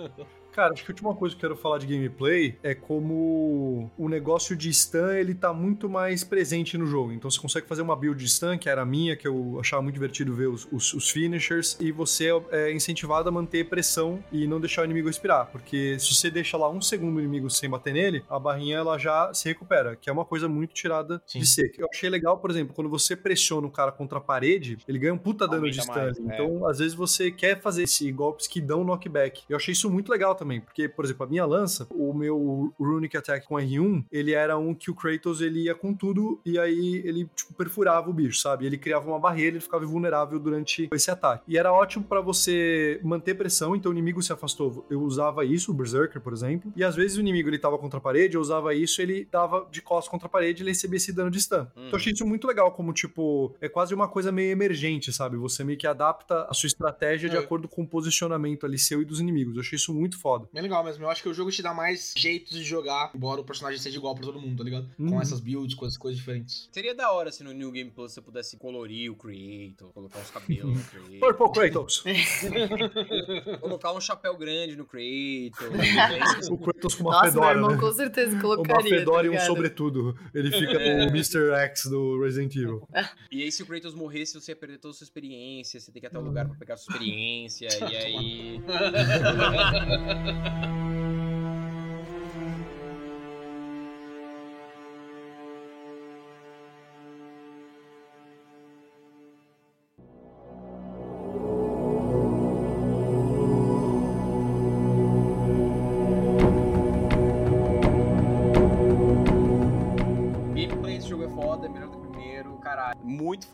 Parabéns a- aos desenvolvedores. E é, não é nem a melhor parte do jogo, gente. A melhor parte do jogo é a porra da história. Exato. Vamos falar agora da coisa que a gente tava esperando, então, que é o modelagem 3D da Lady Sif, né? Todo mundo vamos falar, vamos gastar alguns minutos Luísa. falar Que A mané, Lady eu quero falar. é a mulher do, Thor. do Thor, exatamente. Nossa, ela é bonita, hein? Eu quero falar da modelagem 3D do Mimir, que é muito. Vocês viram o vídeo da perspectiva do Mimir do jogo? Sim, muito engraçado. Você, Não, chegou a é ver? Não. Mano, é muito da hora que alguém pegou e fez como, como que o Mimir enxerga o jogo. tipo, no shake cam. né? Tem umas partes boas também, que é tipo uma parte que você tá olhando ali pra Vanaheim e a Freya fala, nossa, é muito bonito. E o Mimir olhando pra uma pedra, tá ligado? Mano, é muito isso, velho. Porque o Kratos, tipo, direto botava ele atrás. Assim, eu ficava, coitado, velho, desse cara. Mas eles até comentam, tipo, ah, você já tentou colocar na frente? E aí eles, é, a gente já fez esse experimento, tipo, muitas tripas, sabe? Voando na cara dele. Pode crer. E, ah, e uma coisa, esse jogo, ele é muito mais bem-humorado do que o 2018. Nossa, É. assim, Eu fui gravando, eu assim, senti. porque um dos vídeos que eu quero criar é exemplos de humor em God of War Ragnarok. E tem vários, assim, que eu fui pegando, assim. Uhum. Desde o, o esquilo ansioso ali, que, Sim. que não é ansioso, ele... É eu acho o que inseguro. tipo, Com, com ansiedade É o- social, alguma coisa assim, sabe? É. É o esquilo fala, inseguro. "Você Não é nada pra mim. Isso, no fim, é ótimo pra ele. Ele fica, tipo, sério? Meu Deus, isso é tão libertador? Você também não é nada pra mim, eu não te conheço. Ai, ele manda pro Kratos, é muito bom. É muito bom, É muito bom, velho. Mano, o Exato. esquilo bravo que vira pra ele e fala: É, ainda bem que você fez isso. Eu poderia fazer, mas é. melhor, inclusive. Não, mas um dos melhores também é aquele que ele quer ver o lobo de novo passando. Muito bom. Eu queria ver tipo, de mano, novo. você tá numa urgência ali pra salvar o A Freyr. Freya tá E tipo, aí eu vi o logo. lá e eu, aí eu falei, mano, eu quero ver se o jogo me deixa ver de novo e se ele reage. Aí eu cliquei e a Freya tá tipo, mano, Kratos, por que, que você fez isso? Aí ele, é, eu queria ver os lobos de novo. Tá, é, eles são bem bonitos mesmo.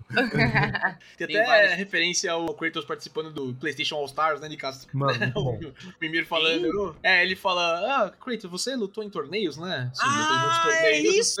Essa referência! É, Foda! Stars é o, é o Super Smash fracassado da Sony. Exato. É, é, você lutou com guerreiros formidáveis, uma máquina e o melhor cantor de todos os tempos. ligado?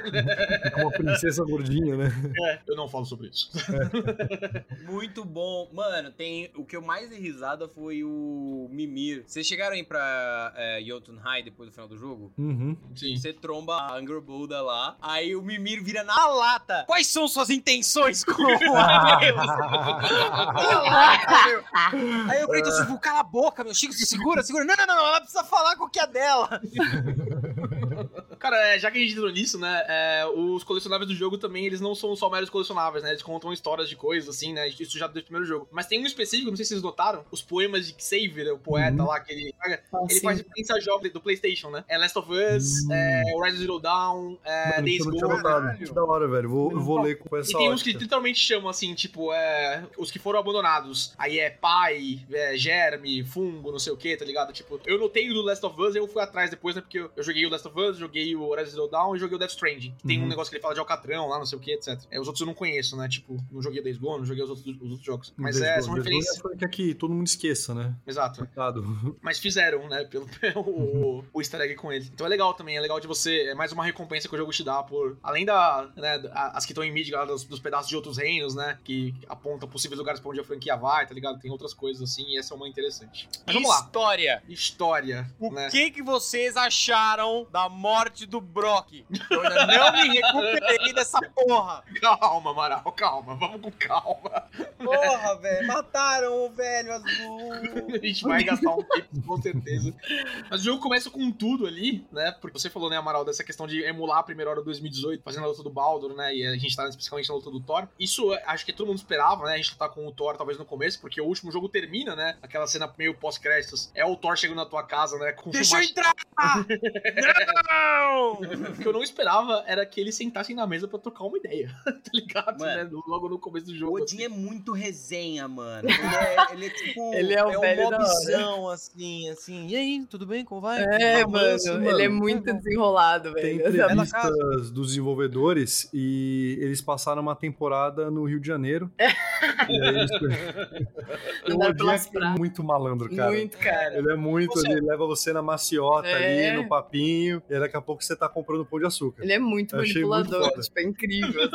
Posso entrar? Essa cadeira tá ocupada? Não, tudo bem. Ah, legal. Oh, cerveja? Oh, bom. Então, como, como você tá? Tudo bem? Foi o que eu pedi pro Deus dos jogos, assim, como eles lidaram com os vilões desse jogo. Não é que eu gosto dos episódios, mas eu gosto de entender o lado deles, assim, sabe? É o tratamento Thanos que foi feito, sabe? Hum. Eles fizeram muito bem aqui, pra você entender a ótica dele e você entender por que que esse cara, ele tem seguidores. Porque muitas vezes as histórias, elas tratam o vilão como, tipo, ah, os capangas são uma coisa, assim, que é inerente a eles. Eles estão atrelados e o cara e, tipo, não, assim, porque como é que esse cara ele conseguiria ter, né, tantos seguidores? Me faz acreditar nisso, né? Não é uma coisa só arbitrária que eu preciso comprar e pronto. E você consegue entender por que que o Odin ele tem tanto seguidor, porque as pessoas acreditam nele. É muito bem feito. E a quebra de expectativa ali dessa conversa é um fenomenal, velho. Tem um quesinho ali, Bastardos Inglórios, sabe? Achei É, muito sim. foda. É isso mesmo. Cara, a tensão naquela mesa, primeiro a tensão da mesa mesmo que tá segurando o Machado Leviatã e o fucking Mjolnir, tá ligado? Então, Uhum. baita mesa. né, Eu falei, nossa, que mesa, hein? Não se fazem mais mesa como antigamente. É, mano. É que foi o Brock fez. Ai, tá ligado? O Amaral tá triste, né? Brock! Nossa, Ai, mas você, não- tá triste? Porra, se você não tá triste, vai tomar no cu. tá ele tá na fossa, né? É. mas eu também. Né?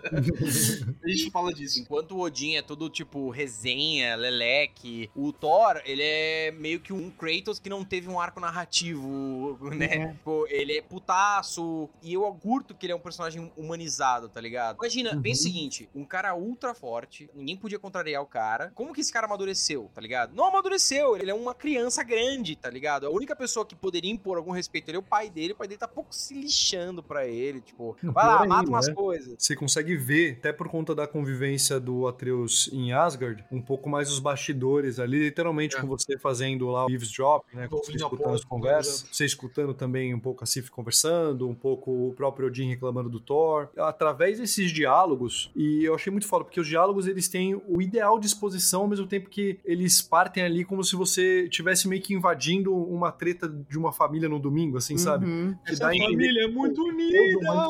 É, mas toda, cara. Dá pra entender que tem toda uma história, tem todo anos e anos de abuso, assim, de maus tratos. Essa coisa quase como se, tipo, ao mesmo tempo, ele é um cara que ele, ele parece procurar um pouco de aprovação do All-Father, né? Pô, o cara, ele é pai de todo mundo, mas isso é um apelido, né? Mas ele é pai de verdade. Pô, ele é pai dele. Pô, ele, ele é o cara que ele é mais maltratado de todos, assim. Nem o Randall. É Randall, É né? Heimdall. Heimdall. Heimdall, Heimdall. Heimdall, é. Heimdall. Maior filha da puta da Nossa, história mano, do videogame, que mano. maravilha que foi, né, matar o Heimdall. Mas, Explodiu o braço dele. É, é muito satisfatório. Aquela cancinha de. Não. E eu gosto disso, eu ia falar um pouquinho do Heimdall também, jogar ele um pouquinho mais pra frente, claro. Mas a gente tem três main antagonistas no jogo, e os três são explorados de jeitos diferentes do porquê que a gente não gosta deles, tá ligado? O Heimdall é esse babaca, né? Completamente cego pela devoção que ele tem ao Odin, né? Ele é poderes- deus mais. Eu, pelo menos, achei isso. Você não sentiu que ele é o deus mais reminiscente dos deuses dos outros jogos? de. meio da- da- da coque. série que Ele, é. parece uma mistura de Hermes com. com um otário, pra ser sincero. João, com aquele cara ali da Faria Lima. Tá ouvindo, João? Seu babaca. além dele ser esse babaca, ele tem a questão dele, né? Ele tem essa questão de, tipo, de ser o, o seguidor né, completamente cego ali do Allfather, né? Do pai de todos. Que vê É, o- tudo, mas é cego. Olha só. Olha só. É. O Thor, a gente já falou, né? O Amaral é perfeito quando ele fala que ele não amadureceu. Ele tem um de amadurecimento antes do jogo, que é quando você mata os dois filhos dele, ele fica puto, tá ligado? Mas ele tem que lidar com isso porque a guerra do pai dele tá mais importante, né? Nada que ele quer é mais do que isso. Até quando ele explode, né? Que ele vai literalmente tentar matar o menino Matheus ali em Helheim, né? E o Odin, cara, o Kazu falou que rezou pro deus dos jogos, né? Pra ter essa questão de aprofundamento das pessoas, do- de cada vilão. O que eu rezava pro deus dos jogos era pro Odin não ser só um velho bombado, Exato. que quando a gente derrotasse o Thor, a gente ia derrotar o velho bombado, o pai dele, tá Uhum. ligado? Não, É. eu tava esperando na batalha final. Ele fala: essa não é nem minha forma final. Uhum. Meio Rick e Morty, tá ligado? Todo velhinho, na verdade, ele tem abdômenes, né? E- É. Exato, que nem o Bleach, né? O cara Exato. tira a roupinha lá, trincadaço. Mas não, né? Tudo no começo ali, essa presença. Ele é um velhinho mirradinho, né? Você vê ele em comparação. O Kratos não é tão alto e o Thor é mais alto que ele, mas você vê em comparação aos dois. É, E ele é um cara assim, né? Tipo, ah, não sei o que, vamos conversar. Ele é fumante, com certeza. Vamos desenrolar aqui. Fumante, perfeito. Não, a cada cutscene tinha uma cutscene do Odin num canto lá, escondido da galera. Ninguém pode ver que eu tô fumando aqui.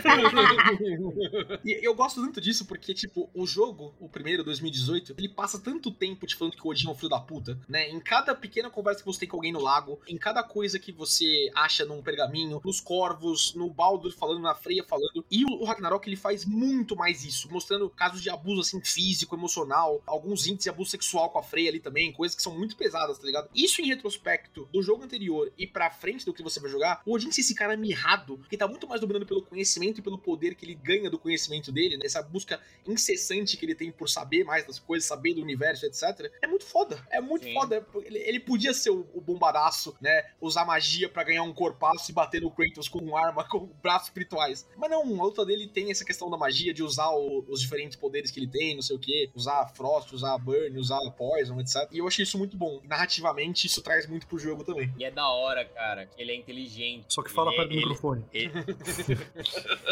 É da hora, mano, porque ele é inteligente. Heimdall confronta ele. Esse moleque quer te, quer te fuder, Odin. Você vai deixar? Ele fala: Meu, você quer me fuder? Não. Atreus. claro que ele quer me ferrar.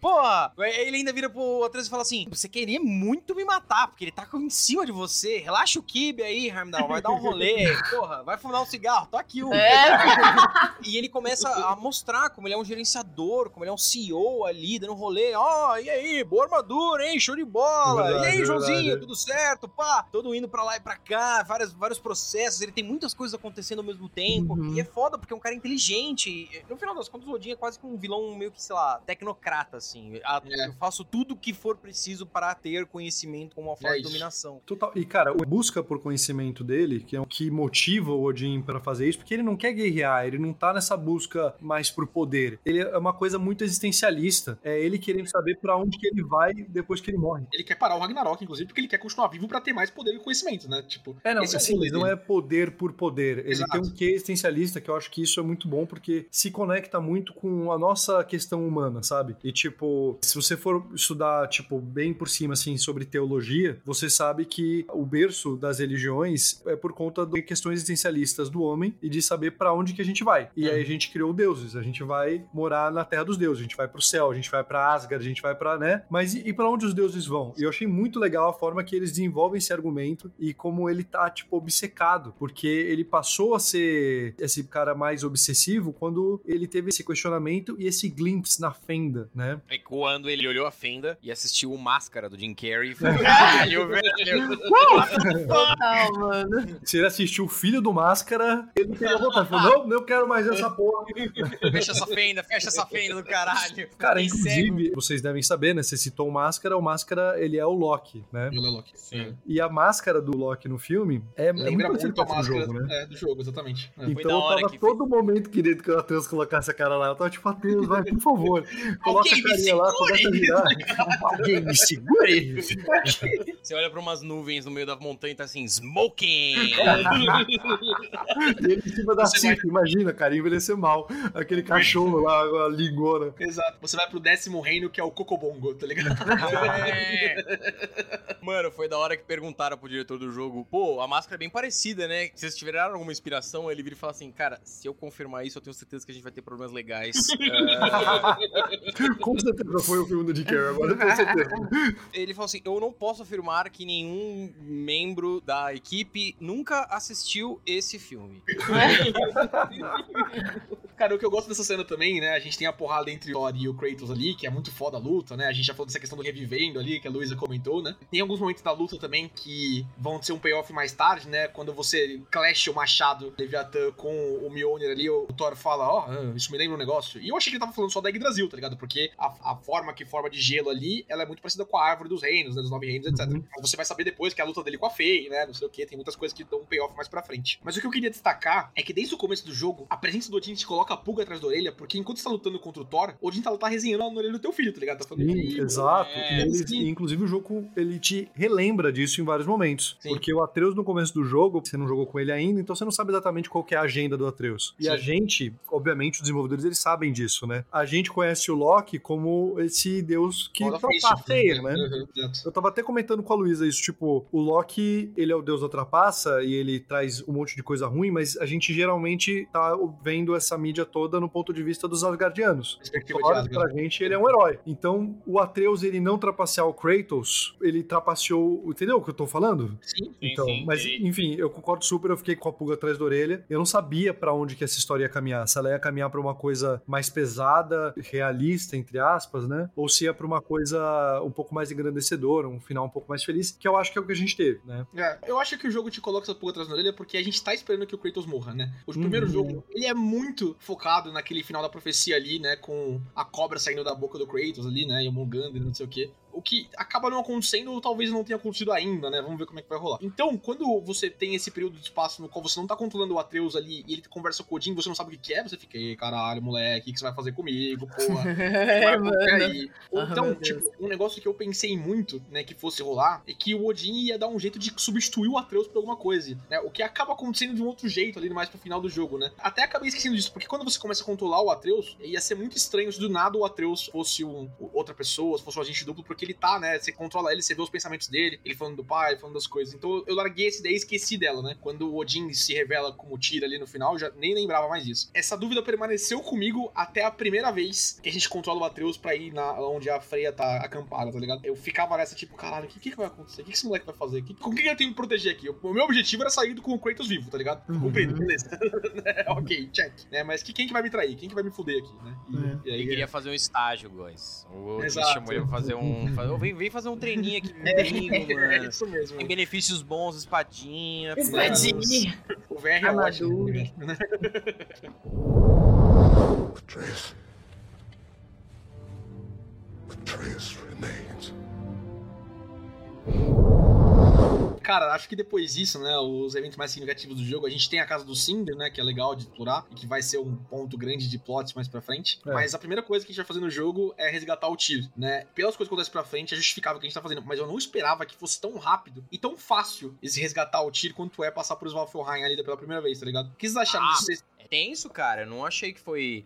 Foi tipo. É, não- eu não tive a sensação que foi fácil, não, porque, tipo, ele tá bem escondido e ele foge de você, e aí o jogo todo ele dá uma sensação boa de perseguição, né? Com você clicando bolinha aqui no retardado e o controle vibrando direitinho, parecendo que tem uma corrente passando dentro do seu DualSense com o Kratos puxando, né? Então eu, eu, eu senti essa sensação de urgência, eu não achei que foi fácil, né? E eu gostei muito do Kratos, o Tyr, ele todo, tipo, encurvado, ele agachado no chão, ele tá sempre, tipo... E aí o Kratos chega perto dele e ele segura ele no ombro, né? O Atreus, ele tá todo fofo e o Kratos, ele tá nessa jornada de tentar ser um, um cara mais afável, né? Mas em alguns afável. momentos ele se irrita, e eu gosto quando ele se irrita, e ele volta a ser um pouco mais o Kratinhos que a gente aprendeu a amar. E ele dá um enquadrão no Tyr que é muito foda, ele fala, tipo, você... Eu não sei exatamente as palavras, se ele cita o Deus da Guerra, mas... Eu acho que ele fala assim. Você não é um Você é um guerreiro, líder. você não é um líder, né? E aí o Tyr levanta, cara, e ele é enorme. Ele é É grande, hora né? essa parte, velho. O enquadramento da câmera é foda. Porque Uhum. eles dão uma. Puta, isso é muito. Porque eles abrem, né? Eles abrem a câmera e aí ele vai montando. E aí você saca, fala, esse cara é gigas. É. Esse cara vai é fazer grande. Cara, é Isso, é líder, grande. mano. Na hora É. que ele levanta assim, tipo, pá. É muito Nossa, foda. Ele vai mano. fazer um estrago na próxima lutinha. ele vai É, a próxima vai lutinha e ele. Eu não quero lutar. Eu falei, ah, porra. ah, grande! É, Ó, o jogo no bolso, bobo do caralho. Nossa, que puto. Eu achei fácil, entre aspas, assim, talvez tenha me expressado mal, porque, cara, é literalmente a primeira missão que a gente tá fazendo, tá ligado? E eu não esperava. Eu achei que foi muito rápido também. Tipo, eu entendi o que você falou. Tipo, eu achei também, eu achei que ia demorar mais. Eu fiquei, nossa, caraca, mano, tão rápido assim. Mas aí, Luiz, eu não sei se você teve essa impressão, isso reverte pra mim justamente pelo que vocês falaram, tá ligado? Nossa, na próxima luta, então, ele vai arrebentar. Cara, já era, ganhou no Ragnarok, tá ligado? Sim. Por ele não lutar, por ele estar nesse negócio, não, não, eu tô em outra vibe, galera, né? Tipo, façam aí. O tiro, paz e amor. É, Exato. tipo, Não, e sem falar que depois da revelação, tudo isso faz muito mais sentido, Caralho. né? pra caralho. Isso é um grande mérito do jogo que me dá vontade de rejogar ele Vendo muito mais nessa- do que o 2018. E eu rejoguei o 2018, né? Vocês viram isso vindo ou não? Nem fudendo. Cara, eu caí que Nossa. nem. Assim, eu percebi só na cena. Na cena, quando ele fala, tipo, quando ele fala de achei um caminho, eu falei, mano, tá esquisito. E aí ele chama o Atreus de Loki, eu falo, mano, não é o tiro. Mas eu acho que muitas pessoas devem ter tido uma reação muito parecida, porque, tipo, tá na véspera ali, né, dele, É, dele não, se revelar. Isso é só um bad writing, tá ligado? Eles só escreveram meio mal essa parte, mas tá tudo bem. Eu percebi na hora que, tipo, o Tyr virou o Odin, tá ligado? Aí eu falei, mano, tem alguma coisa de errado. Foi, Não é, cara? Tá ligado? Eu falei, o que tá acontecendo? Eu sou médica. E assim, a calvície não é tão rápido.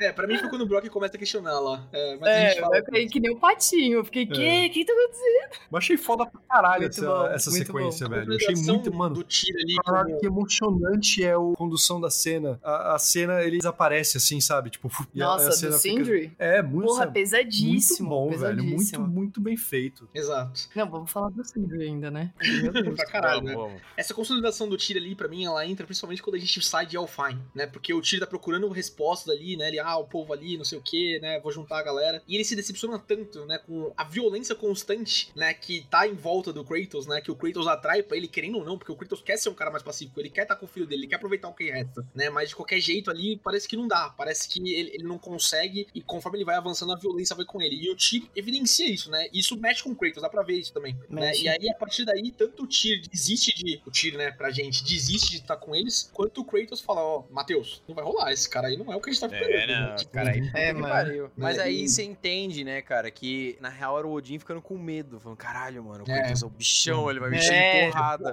É. Se eu deixar escapar aqui, eu vou morrer, literalmente, tá ligado, né? Mas é muito é bom como tem essa interpretação dupla, né? Porque essa reação que o, o fake Tyr teve, eu consigo imaginar que o Tyr real teria algo muito parecido, porque ele também é muito paz e amor, né? E É, realmente. ele fica fazendo yoga depois do final do jogo. Exato, ele fica fazendo yoga lá, instrutor de yoga, com um coquezinho ali dele, imagina. É! É o, Ni- é o Nicastro, mano. Nossa, Três tá pronto, ali. né? É só aprender a colocar uma lente amarela, é isso.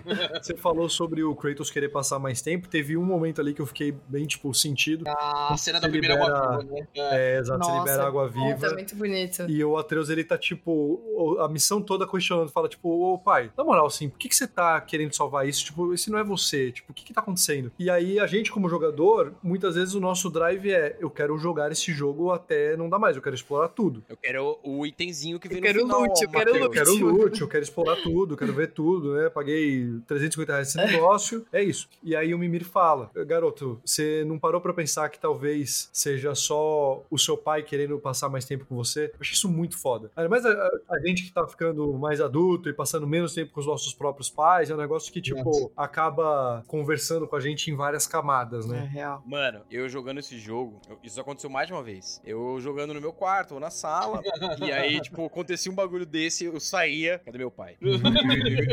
Meu é, pai? e meu pai apaga na sala. Eu ia lá, dava um abraço nele. que foi, porra? Nada, nada, nada. Tio. Valeu, aí. Gol!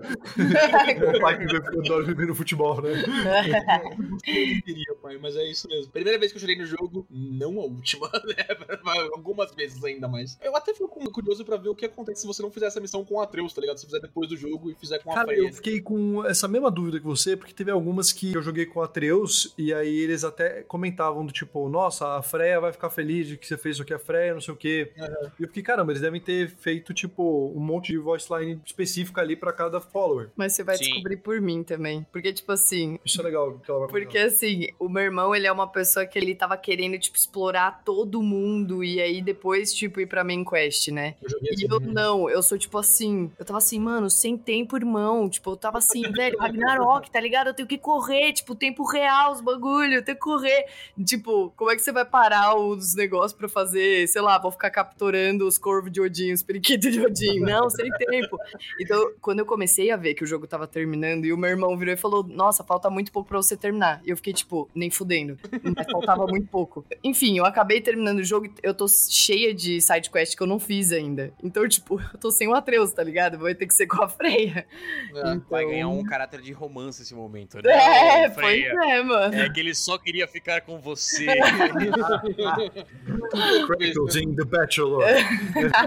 Depois comenta com a gente. Porque tem coisas também que você tem que fazer com a Freia, né? Todo aquele rolê em Valheim, é. de você explorando ali, Casamento. né? Ah, sim, sim. coisas. Eu imagino que deve fazer com a Atreus, mas eu não sei como é que seria, tá ligado? É. Se pá, não dá, né? Porque É, casamento, casamento em específico não deve É, dar. eu acho que não, porque ela até faz umas magias lá, né, pra Mas isso o Atreus também sabe fazer. coisas. Hum, Ela é as É, não- runas. Eu não sei como é que seria, cara. É. Mas eu, eu não sei, eu acho que algumas eles devem ter o bloqueio, até porque, tipo, no final do jogo, necessariamente você tá com, com a Freya, né? Sim. uhum. Você não tem mais o Atreus. A gente libera o Tyr, aí vai pra Alfheim, ele fica chocado com a violência, aí eles têm que ter essa coisa do tipo, beleza, esse cara não é a nossa saída. E aí, qual que é o próximo evento? O Amaral ia falar. né? O que, que vocês acharam da conversão da Freya? Que é o próximo evento importante, assim, do jogo. Porque a gente sai de um jogo, o 2018, em que ela jura que vai te matar. Eu vou te matar. Aí vai pra ceninha do- inicial do jogo, que ela tenta te matar. E você não mata ela. E eu- o menino Matheus pergunta, pô, qual que é, pai? É, Não, não, não é. A gente não vai matar ela. Vai Ela era ficar nossa só né? Não sei o e que. aí passa um tempo, não sei o que. Chegou o Jim, fala: Ó, eu resolvo meu problema com a minha ex, a gente fica de boa. Você fala: Não, tá bom. Aí chega nessa side quest em que basicamente você consegue a conversão dela. Ela passa a ser um Kratos follower aí, ela passa a gostar de você. Vocês acharam que isso foi orgânico? Vocês compraram essa porra? Porque, sinceramente, esse era um ponto que eu tinha medinho, sabe? Eu falo, puta, se a Frey tiver que virar nossa brother, faz sentido que ela vire nossa brother, mas, pô, você matou o filho dela, você não fez um negócio de boa, você fez um bagulho punk. Quero ouvir vocês. A gente viu um texto do Polygon hoje, né? Que fala um pouquinho disso, né? E gerou um. É, não vale a pena Não agora. vale, é, não, não sei o quê. Mas o, o que eu acho, assim, é que no que o texto peca, que a gente leu, e no que talvez a gente peque em não olhar, até da tua argumentação, assim, não sei se é o que você realmente pensa, você pode elaborar depois, eu não acho que a Freya vira pro nosso lado. Toda conversa, tudo que a gente tá fazendo em Vanaheim, com ela virando pássaro ali, não sei o quê, todo o caminho é o Kratos, claro, tentando se aproximar dela, falando, eu sei que eu caguei contigo, né, mas passei por um monte de coisa aí, minha vida também é foda, tá ligado? Tipo, não sei o quê. É. Eu também pego busão, porra. cara, aqui também é foda, tá ligado? Já fui escravo de Deus, né? Acho que todo esse build-up é bem bom, assim. O momento de ela virar tua aliada realmente, ela mesmo fala: Eu não consigo te perdoar, né? Você fez um negócio pra mim inimaginável ali, né? Você matou meu filho, né? Eu tava pronto pra morrer por ele, não sei o quê. Mas, cara, você não é o inimigo, né? Você não é o boss final da minha história também. Não é de você que eu tô atrás de matar, você é vingança. Tem um cara ali que ele tá continuando me fodendo, tá ligado? Continuando destruindo a minha vida, não só me prendendo num realm, não só me forçando a fazer coisas, mas que com você eu consigo ter esse rolê. Até quando a gente tá ali, né, no Ragnarok, a Freya tá com sangue no olho ali, falando, tipo, não sei o que, vou matar todo mundo, né? O Kratos fala pra ela, olha, ele não vai fugir. Aí ela fala, mano, se ele fugir, tá fugindo na minha mão, eu vou te matar, tá ligado? Tipo, não, não esqueci o que você fez comigo. Se você não for mais útil pra mim na única coisa que me resta, né, o meu próximo foco de vingança é você. Então eu não acho que tem uma conversão total da Freya e por isso eu não acho ruim. Ela não esquece das coisas. Ela continua ao longo do jogo na side quest lamentando a morte do filho dela e continua lembrando que foi você que fez isso, tá ligado? Foi você e o teu filho que mataram o meu filho. Mas claro, de um jeito mais abrandado porque ela tem que ser sua parceira ali, ela tem que continuar o jogo quando o Atreus vai embora, né, essas coisas. Ah, mas É. ela fica afável, vai. Ela fica É, brother. exato. Ela, É, ela, não ela é- fica mais Na amável, assim, leitura, não. Tipo, quando ela fala, tipo, no finalzinho, se ele fugir, e aí o Kratos meio que interrompe ela porque ela dá uma reticência. Tipo, eu não sei o que eu vou fazer, dá a entender, assim, né? Mas eu acho que é porque ela realmente não sabe. Ela colocou esse grande objetivo ali em vista pra cumprir, e eu acho sim que ela vai tendo um change of heart. Primeiro momento ali grande é quando o Kratos ele acalma o Atreus, e ali mostra duas coisas. Mostra como Kratos realmente se importa com ela, e segundo, mostra o Kratos ele sendo realmente pai do Atreus, ele acalmando o Atreus e ele saindo desse estado de fúria, que é o estado de fúria que é o que ela se identifica, ela está furiosa. Então, quando ele acalma o Atreus, de certa forma, eu acho que ela acaba se vendo um pouco ali também, ela quanto raivosa, e ela age de forma um pouco mais lógica. Beleza, você, eu não consigo te perdoar, mas você tem um papel utilitário aqui, me ajuda a quebrar essa porra aqui, porque tem um filho da puta aí que você você falou, que é o Odin. E aí ela vê o que aconteceu com o Vanaheim. Ela não sabia. Em vários momentos ela acaba comentando. E aí isso eu acho que vai limpando um pouco mais a mente dela. E as várias histórias e anedotas que ela vai conversando com o Kratos, o Kratos falando sobre a relação que ele tinha com a família, sobre a relação de outras pessoas, enfim, que ele conhecia com a família Menciona dele. bem, menciona a Calliope e a, Cara, a filha dele. Exato. A própria história do Mimir com a É. Sigurd também tem um pouco desse tema. A sensação final é que no final ela perdoou o Kratos. É, pra mim eu comprei muito, tá ligado? Porque eu acho que a Freya, há muito tempo, ela quer se libertar. Ela quer se libertar daquele realm que ela tá. E essa é a missão dela. E a priori, sim, o Kratinho, ele é só um jeito fácil dela conseguir as coisas e muito utilitária essa relação, né, a princípio. Só que aos poucos é isso, vai progredindo pra algo que ela vai se identificando, né? Ele vai contando que ele sabe o que ela passou porque ele matou, né, a família dele. Aos poucos ela vai acabando ficando mais amolecida e tudo mais. E naquela cena final que eles matam aquele boss e ela começa a arrancar, Baita né? É. Puta que o pariu. é, mano, muito boa. Da hora, mano. Nossa E senhora. aí aquela cena que ela tá desprendendo aquele monte de galho, né? Muito forte, né? E ela fala, e foi o que você falou mesmo, Góis, é, ela não esquece, tá ligado? É, é isso, tipo, vai sempre tá nessa raiva e você se identifica muito. Eu amo God of War por causa disso. Os personagens, eles são muito... Você se identifica muito com eles, né? Então essa questão dessa raiva que nunca vai passar é real. E ela perdoa realmente o Kratos não só porque ela vê que ele tem valor e que ele foi e ajudou ela, mas porque ela quer se libertar disso, né? Toda essa Sim. missão para no final das contas foi isso, é uma libertação dela como um todo, não só física daquele realm, mas uma libertação espiritual, digamos assim, né? Dessas amarras que ela tava com o Kratos. Muito é muito hora. foda essa parte. Pra mim, eu, eu comprei demais, assim. Ai, nossa, cara. Ela fazer. Existe uma, um desenvolvimento da Freya Levanta foda. o teu microfone, mano. Existe um desenvolvimento. Eu escolhi isso. Eu escolhi isso. Eu acho que você não tinha nem tirado a edição, tá? Pode deixar os, os momentos de levantar o microfone. É pra ser educativo pra você no futuro? Eu vou escutar isso e vou ficar puto.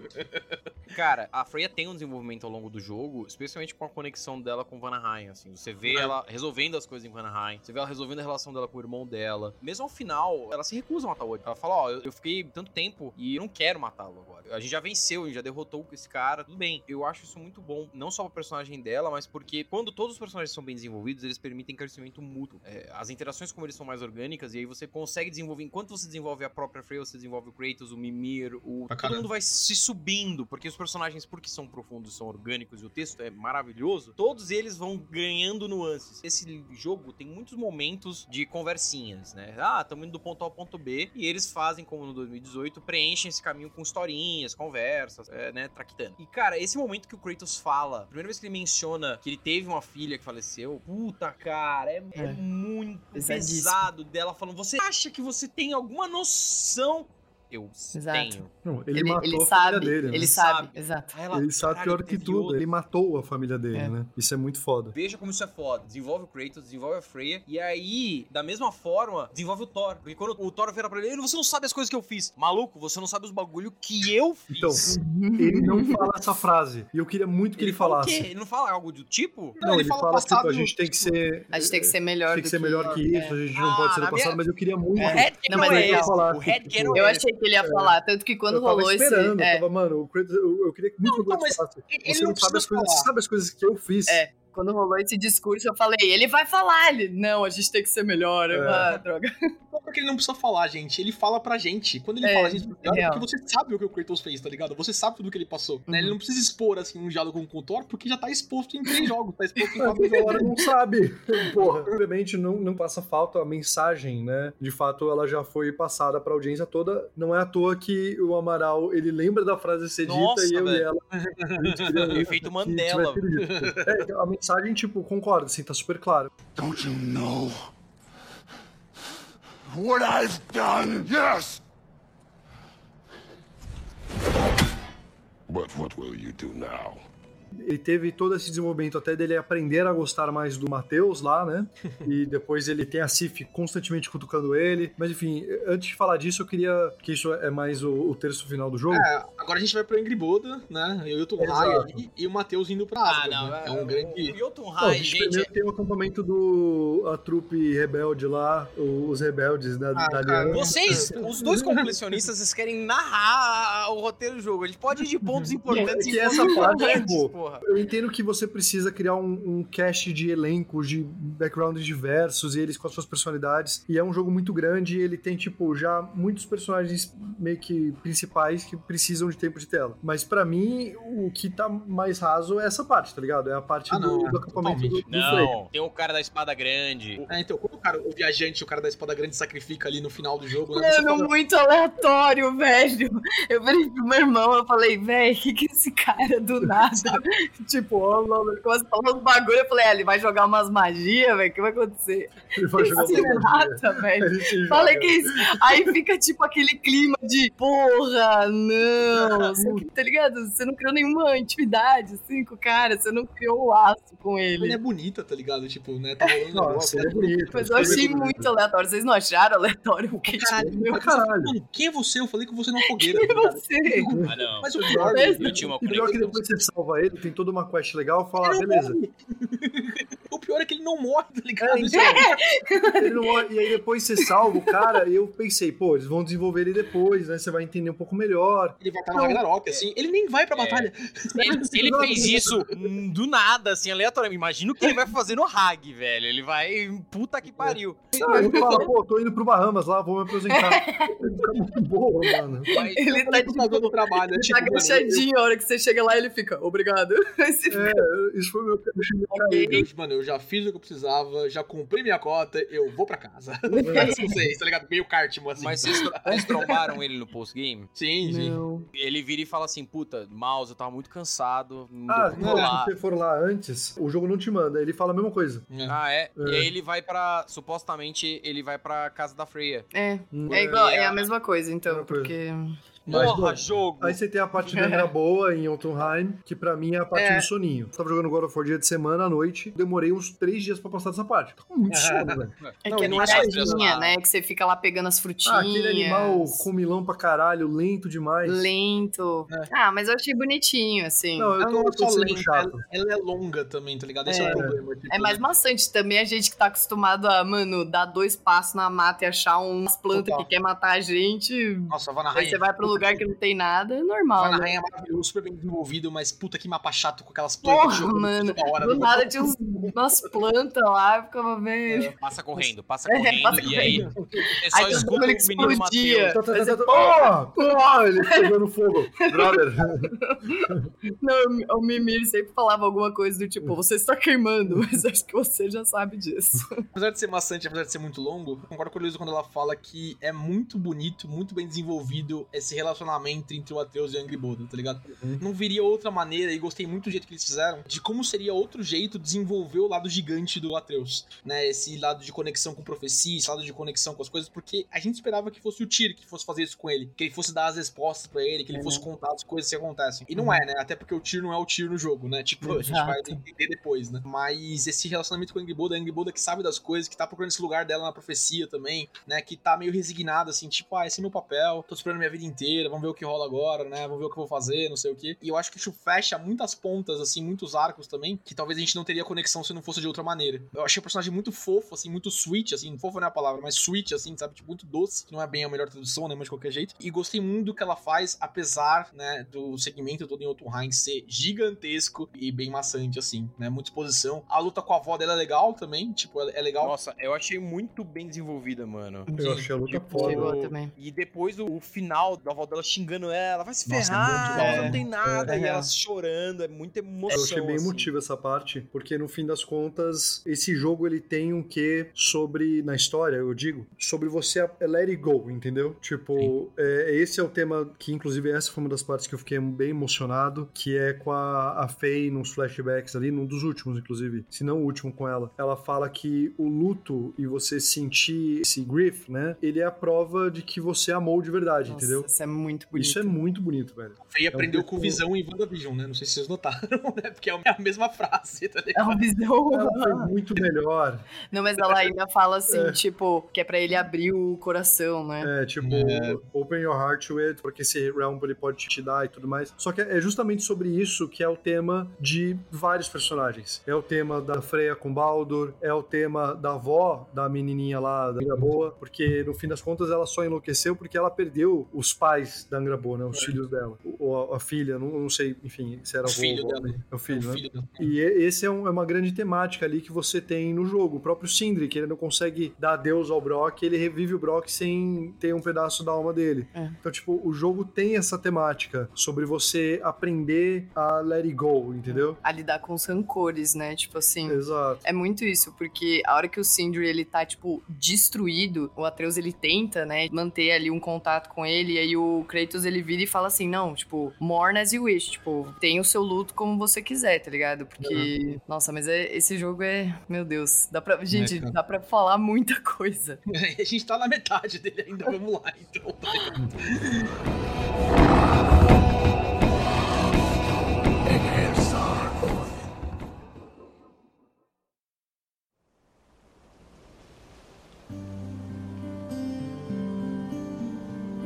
Asgard pelos dois pontos, assim, né? Tipo, eu gostei muito de Asgard ser retratada não como uma cidade dourada, que ela é tanto na Marvel quanto em partes da mitologia, mas esse lugar, assim, mais humildão, assim, tá ligado? Mais uma Uhum. vila nórdica mesmo. Eu senti Né? muito isso, a hora que a gente chega, tipo, É. eu tava esperando, tipo, aquela ponte maravilhosa, Sim. não sei o quê. Não, É. velho, é tipo só uma cidadezinha. Mas eu gostei que ainda tem um quê de grandiosidade, por conta de Sim. onde ela tá posicionada, o muro É, o gigantesco, muro. a escalada é divertida. Sim. É, e quando você chega na hora do pau lá no final, cara, as cores, os negócios, não sei o quê, tipo, Ah, é- a mudança de ambiente foi foda. Muito, muito. Parece que você tá na Asgard numa rave.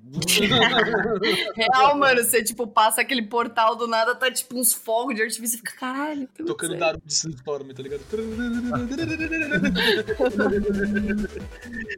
Cara, eu gosto muito do que faz o Atreus ir pra Asgard, né? Ele já tá com isso na cabeça desde o começo do jogo, né? Quando o Odin passa as duas horas resenhando com ele lá, não sei o quê. Mas essa desconfiança do tempo que ele ficou em Jotunheim, né? Com Kratos. E aí, caralho, pra onde você foi? Como é que é? Foi pra Asgard É, pra falar com o Odin? isso eu acho legal porque o tempo que ele passa em Jotunheim, pra gente é longo, o jogador pra, é maçante, mas a gente não tem uma noção boa de tempo. Quando ele volta, o Kratos fala, você ficou tipo semanas fora, mano, ou dias, é, mas ele ficou É, um tempão acho que fora, dois, acho que são três dias, não são? Eu não sei exato. dias. É, acho que é dois, três É. dias que ele fica, assim. Eu não lembro, porque foi um momento tenso. O Kratos vira pra ele e fala: Você passou uma semana fora de casa e agora você volta. E aí o Kratos ele acusa ele, né? Onde você tava? Você tava em Asgard? Isso que deixou o Atreus puto. Que fala, pô, você não confia em mim. E aí é nessa que ele fala, bom, se ele não confia em mim, estou entendendo mais sobre o meu destino. E ele assume mais a identidade dele como Loki. Ele decide ir pra Asgard. Exato. moleque, viu? Nossa, mas ó, nessa parte eu fiquei tipo, caralho, não faz isso, Matheus. Puta que o pariu. É. Toma matar teu pai, mano. Ele vai morrer. Mas é que é, justamente é, ele tinha visto isso e ele pega pra si, né? O Atreus fala, mano, porque ele tá se arriscando ao fazer isso, né? Uhum. Então é uma tentativa também do Atreus de salvar o próprio pai. Achei isso muito legal. Totalmente. Todo o rolê de exploração que o Odin te manda fazer ali com o Atreus, né, indo pros reinos. Primeiro você vai pra Muspelheim, se eu não me engano, depois pra Elfheim ali, depois pra Helheim. Tem todo esse rolê assim e acho que a exploração é muito boa, né? Mas falando no- num contexto geral das duas visitas de Atreus em Asgard, esse rolê, porque na primeira visita você ainda tá muito nesse esquema do tipo, ei, Atreus, qual que é a tua? Tu vai trair o teu pai mesmo? Na segunda não, na segunda é mais tipo, não, tá aqui tá controlado, né? Eu quero ver até Uhum. onde vai, não sei o quê. E aí você fica mais isso. No meio disso, a gente já entrou indo um pouquinho, né, quando a gente fala da lança, a cena maravilhosa, né, do Brock e do Kratos indo forjar a lança de drop, né? Ah, Né? que animal, velho. Tem todo o contexto. É muito boa essa cena. Porque essa frase aí que a minha irmã tinha dito, né? É uma frase que é o, o próprio Brock que usa, né? E eu Exato. sempre gosto muito quando, tipo, é, é usado esse recurso de você subverter as palavras da pessoa e meio que usar contra ela mesma. Então o Brock, ele tava numa situação que ele tava se desmerecendo, né? Sim. Falou, tipo, pô, eu não tenho mais alma, né? E agora, não sei o quê. E aí o Kratos manda uma dessas citando ele mesmo. Achei muito foda. I don't have all my soul bits. It, the blessing wouldn't mean squat. It is the nature of a thing that matters, not its form. E aí é da hora, cara, porque, de novo, os dois personagens estão sendo desenvolvidos. O, o Brock ganha, assim, o universo ganha. Naquele momento eu sabia que ia matar ele. Aí eu falei, ah, não. Sério mesmo? Eu não, eu não tinha essa impressão. Não, também não. Cara, desde Eu- a hora eu- que você tá explorando com o Atreus no começo em Midgar lá e o Sindri falar, ah, ele tá sem um pedaço da alma, eu falei, pô, morreu. Acabou, tá ligado? Não, eu, não. eu tava com mais medo pelo Sindri do que por ele, assim. Eu não sei porquê, assim. Eu, não- Eu eu- não- eu nunca achei que o Brock ia. Porque do, o meu anão preferido sempre foi o Sindri. Então eu tava achando que eles iam matar o Sindri. Fuck you, Nicastro! Porra! O Brock é muito resenha. Quando ele. Você vai subir uma stalagnite lá no jogo, aí o Brock sobe nas suas costas e ele fala: So we're going to do this boy é style! muito bom, velho. É muito bom. É muito bom. Cara, é muito animal mesmo, velho. e ao mesmo tempo que desenvolve o Brock, pra caralho desenvolve o Kratos. Que é assim, o Kratos resolvendo o problema das pessoas, se abrindo. É, se abrindo, de- mano. Demonstrando o sentimento, virando pra ele Exato. e falando na moralzinha, assim. Ele falou, sendo cara, amigo, né? Eu achei isso muito foda. Não, é muito da hora. É abrindo o coração dele, tá ligado? É, o que a Faye fala pra ele fazer. E ele começa a fazer, ele começa a ter mais vontade de viver no mundo. Tipo, mano, Cara, esse jogo é... Ele fala, né, num momento assim, pro Mimir pergunta pra ele, cara, por que que trouxe o Brock, né? Vai causar dano aqui, né? Porque os anões olham pra ele diferente, porque ele tem um pedaço da alma, né? Todo mundo sabe, não sei o quê. Uhum. Cara, eu, eu gosto do jeito simples dele. E esse relacionamento do Kratos se comunicando com um cara que é bruto que nem ele, assim, tá ligado? Tipo, como o É Amaral muito fala, brisa, mano. Envolve muito personagem, assim, tipo. É óbvio que o Kratos não vai gostar do Cinder, né? O anão cheio de frescura, de toque, né? eu posso me sujar, blá blá, né? E esse desenvolvimento é muito bom. A É bom cena que a, a Luísa já falou, né? Que a gente falou no começo, toda a benção que o Brock dá ali pra lança. Cara, meu Deus do céu, velho. Nossa, é muito emocionante. O próprio bicho que É muito aparece é bonito. muito lindo. Sim. Cara, É. esteticamente esse jogo ele é lindo demais. É muito bom. Inclusive depois quando eles vão, pouco tempo depois disso daí, né, eles estão tentando ir pra, pra Asgard e aí eles vão buscar dicas lá, conselhos com as, não é Crones, Crones é do The Witcher. As é é? Norns. Norns. As Norns. É. E é foda pra caralho, eles vão debaixo d'água. É é a primeira vez que eu queria um level debaixo d'água, sabe? Porque é sempre um negócio horrível de jogos. E ali é, é, nossa, tão bonito, tão É, foda, o que é o pizinho ali que te leva lá pra baixo. Uhum. Achei Cara, foda. essa parte das Norns é realmente muito É visualmente muito bonita. mas é o meu principal ponto de crítica com o jogo. Nesse momento, tá muito claro pra mim que eles condensaram dois jogos em um, tá ligado? Essa parte é, é muito jogada, muito. E, e o desenvolvimento que tem ali, tipo, me parece que até certo ponto da narrativa, do desenvolvimento da narrativa, os desenvolvedores estavam na cabeça que eles iam matar o Kratos, né? E, ou o Atreus de algum jeito, não sei. Mas que alguma coisa, uma morte mais impactante. Do Brock é impactante sentimentalmente. Por exemplo, a questão de narrativa da história, ela não tem tanto impacto assim. Eu, eu, eu É, não muda pelo tanto o status quo. Exato, né? E pra mim, ali, com as normas falando, cara, não é previsão do futuro, é o padrão de ações que vocês tomam, tem justificativas ao longo da narrativa e do jogo que mostram, tipo, ah, o Kratos mudou, né? O Kratos tá tentando abrir o coração, né? Como ele vai falar ali pro Atreus, não sei o quê. Mas até esse momento tá muito claro pra mim que é tipo, ó, galera, a gente ainda tá decidindo se vai matar o Kratos ou não. E me parece muito que ele era pra ser uma narrativa em trilogia, e eles condensaram no jogo que ficou excelente mesmo assim. Esse ponto é o que menos me vende, tá ligado? Tipo, essa, essa ida pras Norns ali é tipo, tá, pra onde isso leva? Por que que a gente tem isso? Porque no final, nada do que elas falam acaba acontecendo ou até referenciado no longo da narrativa, tá ligado? Então, na verdade, eu entendo o que você tá falando porque a impressão que eu tive é que era um set piece que podia ser maior e foi condensado. Aí É. nesse aspecto eu concordo muito. Mas é que é, são elas que criam a urgência pro Kratos ir atrás do Randall, né? Sim. E é por isso que ele vai Legal. atrás tipo, de uma forma de conseguir derrotar ele. Concordo, sim, é uma questão de urgência e tal. Mas não é o que acontece, né? Quando o Atreus volta pra gente nesse momento, ele volta pela questão da merda que ele fez em Helheim, liberando o Garni lá, né? Sim. Que é uma. Uhum. toda uma sequência pra você ir pra Helheim ali também muito foda, tá ligado? Até acho que faz sentido, porque, tipo assim, o Kratos, apesar dele ter mostrado que ele mudou comportamentos e mudou formas de pensar, e não se tornar uma pessoa tão previsível, ao mesmo tempo ele se torna previsível quando a vida do Atreus tá em perigo. Que é o que a gente Isso. tinha falado antes, até dele virar essa arma mortífera de novo, que até relembra os jogos passados que vocês até conhecem mais do que eu, porque eu não joguei tanto. Então, lembra Forgiven, né? Porque- Mas ele começa a ter esse comportamento destrutivo de novo, de tipo, eu vou fazer o que eu tiver que fazer pra salvar o meu filho, eu não quero saber, a guerra Uhum. exige sacrifícios, e esse foi o padrão que eu acho que as Norns, elas previram, sabe? E aí o Kratos, ele teve ali o poder de mudar né, Não. o futuro dele, mas enfim. Ah, eu achei muito, eu achei muito brisa, mano. Sobe Ah, o microfone. eu sobe. achei. Eu que vou voltar pro meu jeito antigo com essa porra. Caralho.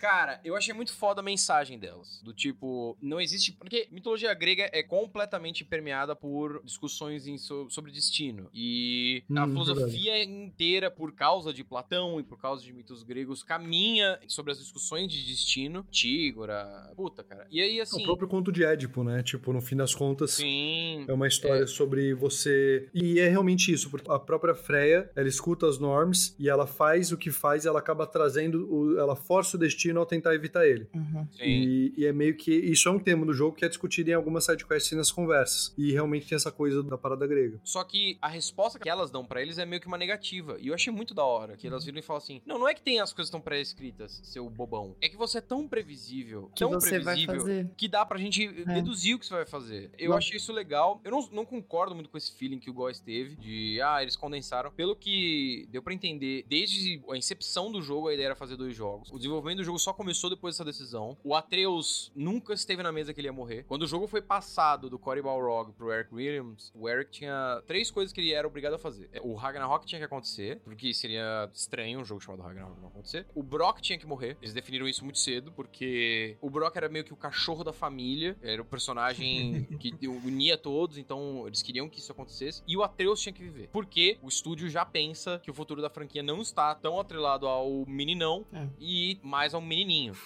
É, é.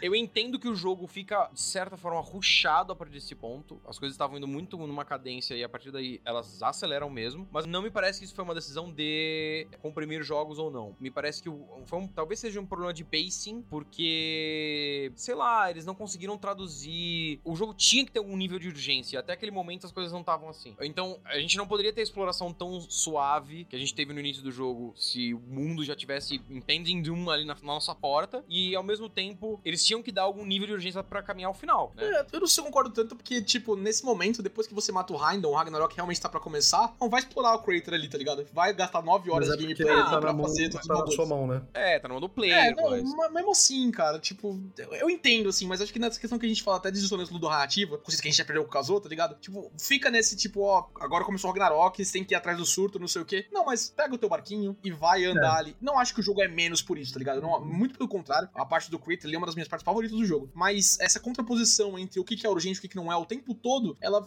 fica meio assim na minha cara, assim, tipo, tá, é, decide, tá ligado? Decide, tipo, É. enfim. Eu, eu tendo a ficar um pouco no meio do caminho, assim, porque eu sinto que, acima de tudo, isso é um jogo, entendeu? Então, Ah. como um jogo, você precisa meio que seguir determinadas convenções, e eu acho que esse jogo ainda faz um esforço surpreendente em fazer com que tenha uma ressonância entre o que está sendo feito na história, né, e o que está sendo feito no jogo. Então, tipo, em vários momentos o Mimir, ele demonstra um saudosismo das aventuras que eles faziam juntos, e aí é, é uma forma do jogo te convidar a, a fazer side quest que não funciona na minha irmã, que a mina tá louca. É, é, o coitado dela, que isso, Mimir? Ragnarok, aí foda-se. Ragnarok.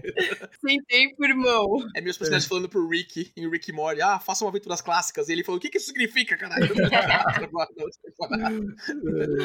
Eu entendo da onde você tá vindo, ao mesmo tempo que esse parece um pouco um impossible situation, sabe? Eu acho Claro, que claro. essa só questão do tipo, o jogo, ele passa uma sensação pro jogador, e eu senti um pouco isso, que é do tipo, tá, ok, e agora? Pra onde vamos? E eu sinto que tá ok isso porque os personagens eles estão perdidos, eles não têm uma resposta. Eles Sim. tentaram recrutar o Tyr, o Tyr ali foi um fracasso, agora em retrospecto a gente sabe por quê, né? Porque não era o Tyr de verdade. o Kratos não quer guerra, tá ligado? Eu acho que esse é o Exato, ponto o Kratos também, tá assim. fugindo do passado Exato. dele, e, e aí eles só vão atrás da Norms porque o Atreus sumiu, e aí, tipo, é, é eles, o são, único jeito, né? eles são obrigados a. Esse é o evento incidente que faz com que ele quebre a regra dele ali de, tipo, ficar de boinha neutro, assim. Ele é a Suíça, né? O Kratos quer ser a Suíça. E aí, por isso que eu meio que perdoo, assim, e eu acho que teve essa, essa quebra tão grande. Eu entendo. É, acho que é mais um nitpicking, assim, também pra eu fazer o que o Amaral fez no começo do podcast e não falar só bem do jogo, tá ligado? Ah, não. O ao meu jogo, lado. Uhum. o jogo, ele, eu vou dizer assim, tem muitas coisas do jogo que são notas, sei lá, 8,5. Só que como tudo é 8,5, Calma, o que é 8,5? não, escuta o que eu tô falando até o final. Você faz muito isso, cara, é verdade. Tá ligado? Calma. Nem tudo é perfeito, mas tudo é muito bom. Tudo parece perfeito, porque as coisas se puxam. A mecânica é muito boa. Ela tem defeito, tem defeito, mas ela é muito boa. O gráfico é muito bom, a trilha sonora é muito boa, a narrativa é muito boa. Tudo é muito bom, tem defeitos, tem defeitos. Mas como é- tudo é muito bom, tudo se eleva ao ponto de que um jogo que se a gente conseguisse se repartir um jogo de um jeito bizarro, como um Jack Stripador, você talvez encontrasse, ah, não, isso aqui tem esse, isso aqui não é, talvez isso aqui é um 8,5. Quando tudo tá junto, coletivamente, e são coisas detalhes assim, tipo a bunda do cavalo, a bunda do cavalo tá muito perfeita. tudo vai puxando as paradas pra cima, ao ponto É. de ficar um, um jogo nota 10. É real. É, ele é mais. No inglês eles usam muito essa expressão que é, é ser mais do que a soma de suas partes. Eu concordo, mas que parte que é 8,5? Você foi pego no efeito, Nicato. Você foi pego no efeito. Por exemplo, que é cena nitpicking, beleza. Naquela cena do Brock, que é uma cena maravilhosa, fantástica, tudo perfeito. Cara, o, é, o review é meio na cara, né? Tipo, o cara vira assim e fala assim: por que, que o Mimir fala aquilo naquele momento? Então, e o, e o A- Mimir a não conexão sabia, é tá ligado? Ele, É, a ele conexão é muito. deduz, né? Tipo, Pá! Será que é porque você não tem uma alma? Pá, pá, pá. Ele é o homem mais inteligente do mundo, pô. No essa, tem essa defesa. Mas é meio que isso, quando a gente tem essa informação, quem conta é o Sindri pro Atreus. O Mimir Real, tá não, Mimir não tá. né? Eu pensei tá, nisso também. Eu falei, nossa, mas porra. Eles se fofocam, gente. É, real. Mas então, não pense no assunto. Tudo é tão bom, a cena é tão foda, que foda-se esse defeito. Você tá É apaixonado, tá ligado? A é paixão não faz E daí, isso. daí pra você tirar um ponto e meio, coitado dos seus alunos se algum dia você for professor. Porque, meu Deus, Você tá sendo muito criterioso com números, não, Ricardo. é a sessão nitpicking, pô. Nitpicking do Amaral. Atreus. Atreus remains.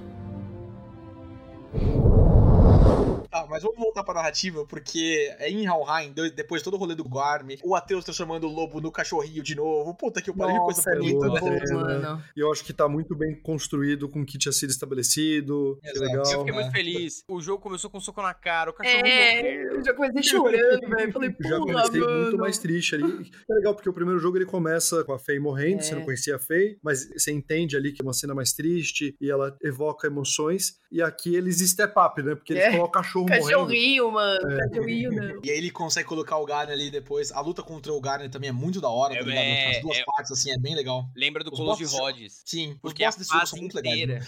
Uhum. E você fugindo, eu achei muito É massa muito a da parte. hora, muito da hora. Exato. E narrativamente também, né, do Kratos, ó, a gente vai tentar teu jeito, o teu jeito não funcionou, vamos matar o cachorro. É, mano, é. muito bom. Ele tenta ser um pai bom, tá Eu achei bom, ligado? velho. Eu achei muito bom. E aí, É, mas, cara, o payoff, o payoff dessa cena, deles conversando sentadinhos ali em Helheim. Hum, E ele pede desculpa, né? É essa cena, né? Deus, eu, Deus, eu tava errado. É, mano. Caralho, porra, é cara. muito bom. É, Não, é, é incrível, velho. É incrível. Mano, e eu amo fazem um Kratos, na acordo. moral, velho. Na moral. Eu vou colocar você pra jogar os God of War antigo. É, Não, você vai odiar o Kratos. É. Porque ele, Cara, é um testamento de como esse roteiro é foda, velho. O É Kratos demais, né? não é. Ele teve momentos de sentimentalismo nos outros jogos. Pô, é muito. Quando ele mata. Tem a cena dele matando a, a família dele. É bad. Ele começa o primeiro jogo se matando. Uhum. Ele tem momentos de expressão. Mas ele é um baita de um filho da puta. O jogo inteiro, a todo momento, pouco se fudendo. A gente tá feliz pelo Kratos. A gente. Olha só que cara foda. É um testamento de como esse jogo é bem escrito, mano. é, e um E essa cena particular? que as pessoas têm memória curta, né? Eu, no caso, eu tenho memória nula, porque eu nem joguei os O outros. Kratos. Eu só tenho uma imagem do Kratos sendo muito bonzinho, Tipo, tá ligado? essa parada Continua de você. Vale. Tá ligado essa parada de você jogar o seu machado pra congelar? É, no God of War antigo, literalmente tinha puzzles que ele, pra prender a porta ali, ele esticava uma mulher, prendia ela, deixava ela preso e ela, Sim. tipo assim, era. Meu Deus. Ele era muito cruel, ele era muito foda-se, assim, tipo, Não. tem alguém aqui, ele pegava e colocava ali, assim. Cara, e essa cena termina com você sai da porta e a porta desce e você escuta a mulher berrando. Uhum. Gente, Que horror. comparem o personagem do Kratos hoje com a cena de abertura do 3 em que você, mano, esfola Poseidon. E é um POV do Poseidon tomando soco na cara da cara do Kratos. É, Mano, e eu que ficava clicando bolinha. Exatamente. Uhum. Imediatamente depois, a Grécia sendo dizimada e o Kratos pouco se fudendo, tá ligado? Tipo, Foda-se, leque. Ah, milhões de pessoas morreram. Não interessa, eu matei esse deus. Agora Exato. vamos pro Ele próximo. até- e isso ele fala bastante nesse jogo, do tipo, tem consequências terríveis de se matar um deus. E ele sabe, né? Isso eu achei muito bom também. Ah, ele sabe, tá Ele ligado? ele bem sabe. Been there, done that, a couple of times. Exato. inclu- Até quando o Odin fala com eles Valfelheim também, né? Tipo, ó, você não sabe o que é ser amado, você não sabe o que é ser adorado como um deus, tá ligado? O que você sabe de Godhold, tá ligado? E tipo, é, é, é o Odin sendo esse filho da puta que ele é, né? O carioca malandro ali que o Cássio falou. Mas é verdade também, né? Tipo, o Kratos ele sente isso, ele fica Ah. quieto. É tipo, não, pá, beleza, É, é, isso mesmo, tá ligado? Em certa medida, mas o fato dele ter a lança é da hora. Porque tinha um lugar que ele era brodinho, que a galera curtia ele, que era Esparta. No segundo É. jogo, começa com ele falando: Aê, você é o bichão. Era a única turma que gostava dele, porque era a única turma que ele defendia efetivamente. Então, mesmo esse tipo dessa fala do Odin, o Odin fala isso que ele tá puto. Que o Kratos Sim. falou: Ó, você vai conhecer o bichão, moleque. Eu tô segurando o bichão, o bichão tá preso, mas eu vou soltar a pantera em você. e aí ele solta essa, mas mesmo essa fala é dúbia. O Sim, Kratos, sim, ele era um cuzão, mas ele, ele tinha sua turma. Os dele era, tava com ele. Quem é de verdade sabe quem é de mentira, né? Exatamente. Mas, cara, a, a frase final ali, consequência final, né, do Atreus falando, cara, quando a gente estiver separado, eu vou ouvir a tua voz na minha cabeça e você vai ouvir a minha voz na sua cabeça e a gente vai se guiar por isso. A gente tá fazendo as coisas não é pelo destino, não é pela profecia, é pelo que a gente quer fazer. É. E, e, e o Kratos olha pra ele tipo, caralho, meu menino cresceu. tá É, ligado? É, bom demais. Don't be sorry, father. Be better. Let's go home. Vocês perceberam que, tipo, nesse jogo, as expressões do Kratos são muito mais. Ele tá muito mais expressivo, assim, de tipo, Sim. vezes que ele vai chorar, que eu chorei no caso. Eu via que ele ia chorar, eu começava, meu Deus do céu. Ai, mano. Esse Kratos, esse Kratos ele tá muito mais vulnerável. Ele tá. Primeiro que ele tá juro. muito mais velho, tá com muito mais ruga, mais linhas de expressão, mais olheira, o nariz cresceu, ele tá com proporções mais humanas até. Ele tá com barba branca, ele tá com uma cara mais de velhinho, assim. Parece que ele, tá- ele obviamente, ele é muito forte, mas ele tá muito mais cansado mesmo. E, meu, vocês já querem falar do terceiro ato, que é o Atreus volta pra Asgard, acha a última, ma- o último pedaço da máscara. É, a gente tem isso, né? Thor puto lá, né? As coisas começam a ir contra o Odin, né? A Sif, Milf, né? Desculpa. Mas preciso falar, né? Vira pra ele e fala, tipo, ô, e aí? Teu filho, né? Não sei o que. Ele fica puto, vai matar, ele consegue se livrar. As coisas realmente entram em motion, né? E é um momento de non-stop ali, um pouquinho depois, quando você mata o Heimdall, né? Ali em, em Vanaheim. A luta contra o Heimdall é muito da hora. Talvez não tanto em mecânica, que ela é meio repetitiva, eu acho, um pouquinho até. Mas é legal, assim, narrativamente. É catártico, né? É, mano? as cutscenes dentro da luta são muito da horas. Você sente assim, tipo, puta, fudeu, selou o destino, tá ligado? A gente não sabe o que vai acontecer ainda, né? Pra mim é tipo, puta, é Clayton. Último jogo, né? Vocês Tá notaram, Uhum. mano? Tem um detalhe muito da hora nessa cena. Ele faz a lança para matar deuses, né? E aí a primeira vez que ele encosta no Heimdall, que ele dá um, um machucadinho na bochecha do Heimdall, é com um anel. Nossa, não Ele tinha, eu não tinha um percebido. anel, Que gente. da hora. É Ai, que da hora, mano. Que legal. Bem da hora, não tinha percebido. Mas isso que o Ghost falou é bem real, assim, porque o jogo, ele parte do ponto de partida que a gente já tem uma noção de que o Kratos, ele vai morrer por conta da profecia do primeiro jogo, e aí ele vai te lembrando, ele vai te lembrando, ele vai te lembrando, e é por isso que eu acho que o final feliz que ele entrega, ele fica mais aceitável, justamente porque ele criou uma Ele merecia. expectativa de que ele ia morrer. Nossa, cara. E essa cena que é a cena que você acha, tá, o meninão vai voltar. Porque É. ele fica Uhum. putaço, não sei o que, vou matar. E ele tira o Mimir, o Mimir olha pra ele. O Mimir tá olhando tudo Nossa, aquilo. sim, e velho. veja, toda hora os personagens estão trocando ideia, né? Ah. Depois dessa cena, Não. fica um silêncio, silêncio. mano. É muito foda. Foda, mano. Tipo, fizeram silêncio no momento certo, mano. É, ele Nenhuma das mortes que o Kratos é responsável, seja o Mogni e o, e o outro, filho do Thor, sei lá como é, é o nome dele, seja o Baldur, é, seja dragões que ele mata, seja qualquer coisa que ele mata ao longo dos jogos, não é com raiva, tá ligado? Que o Kratos tá matando. Uhum. Naquele momento é raiva, Foi. tá ligado? Foi Naquele raiva, momento. Naquele momento a gente vê o God of War antigo. né? Exato. É. O Heimdall chamando ele, né, monstro, assim, quando ele tá sendo enforcado, Nossa, tipo, é é, pesado. é pesado, assim. Pesado tipo, pra é, e é apontando pra esse lado do Kratos que a gente conhece, a gente sabe o que que é, tá ligado? E essa adrenalina dele tão pegada que ele vai tentar pegar lá o- a trompeta do rei do gado. Ele não consegue de. ele não consegue de primeira. Aí ele vai pegar a segunda vez putaço, assim, tipo, ah, filha da puta. Tipo, É. tudo, tudo bem construído pra você. Esse cara, ele tá. Ele, ele vai cair no- nos old ways. E se ele cair nos Uhum, old é. ways, ele vai Exato, morrer. que é o que as Norns, né, tipo, estavam prevendo mesmo, que ele tava voltando Exato. às origens. Uma coisa que eu achei curiosa é que depois que você mata ele, tem ali né, um update no, no Journal, né? Que é onde o Kratos escreve, o Mimir também e o Atreus também. E a minha leitura Isso da me cena. confundiu muito no começo do jogo, tá ligado? Eu, eu tava, mano, quem tá escrevendo aqui? É, uma hora é. cada uma hora uma outra. No que ele escreve sobre a morte do Randall, tipo, depois da cena, a impressão que eu tive é que o Kratos ele tava com medo, ele não tinha gostado, que ele tava com medo de voltar a ser o que ele era. Mas Sim. o que ele escreve no journal é que ele que dói admitir, mas que ele gostou de tipo de matar ele, tá É. ligado? Ele escreve isso. Cara, eu não lembrava disso. Ele faz um desenho também. Eu fico imaginando o Kratos, tipo, Ah. desenhando, tá ligado? Bonitinho, né? o carequinha tocando. desenhando assim no caderno.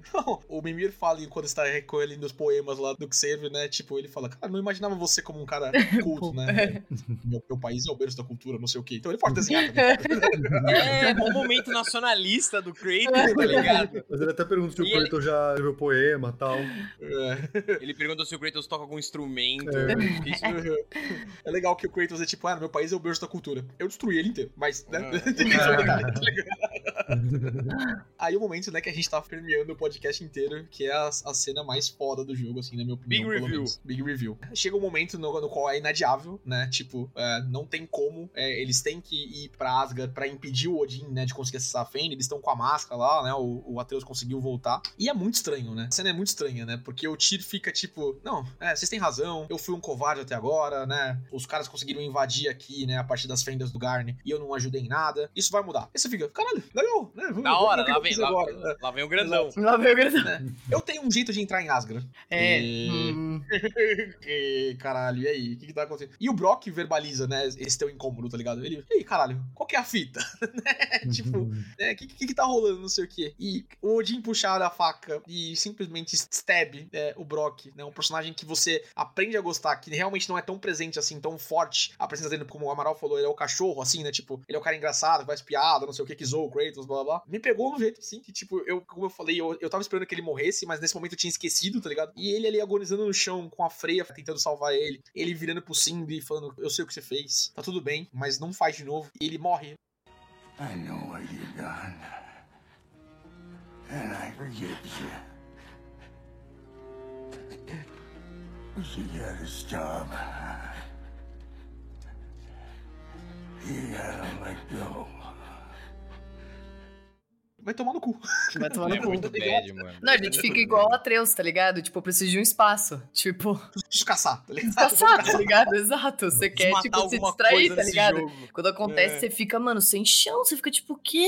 Mano, é muito impactante essa parte. Isso é muito curioso que você vai caçar e você tem uma cena de acertar o cervo. Assim como no primeiro jogo, depois da morte da sua mãe, você Sim. tem uma cena de acertar o cervo. Só que aqui o Kratos, tipo, impede o Atreus de atirar. É, e ele fala as mesmas falas que o Kratos fala no primeiro jogo, que é tipo, ah, a gente tá indo a caminho do quê? Tipo, o que, que a gente tá procurando? Servo? A caminho do quê? Do servo. Tipo, é as mesmas falas do Kratos no primeiro jogo, né? É muito foda. É a mesma a forma como ele tá, tipo, closing his heart. Ele tá, tipo, eu não sei porque eu falei inglês, mas ele tá, tipo, fechando o ele coração fala, dele né? pra isso, tá ligado? Ele tá fazendo É. exatamente o que ele aprendeu do Kratos, né? Exato. Cara, e é um detalhe foda da cena que com que arma que o Tyr, Tyr fake, mata o Brock? Com uma faca de cozinha, porque ele tá cozinhando pra galera, ele não tinha nenhuma arma, não tinha nada, era com a única coisa que ele podia matar o cara. Esse nível de detalhe foda não faz parecer que isso foi inventado no meio do jogo. Tem entrevista com o desenvolvedor falando, a gente tinha que matar o Brock, mas o fake Tyr foi uma ideia depois. Do nada, um dia eles falaram, e aí, se a gente fizesse o Odin ser... Porque qual que era a dificuldade? Por que, que o Odin sabe de tudo? Como que ele tá sabendo de tudo que tá rolando o tempo todo ao mesmo tempo? Eles falaram, ah, a gente poderia colocar os corvos, como se Os fossem os corvos deles. malditos.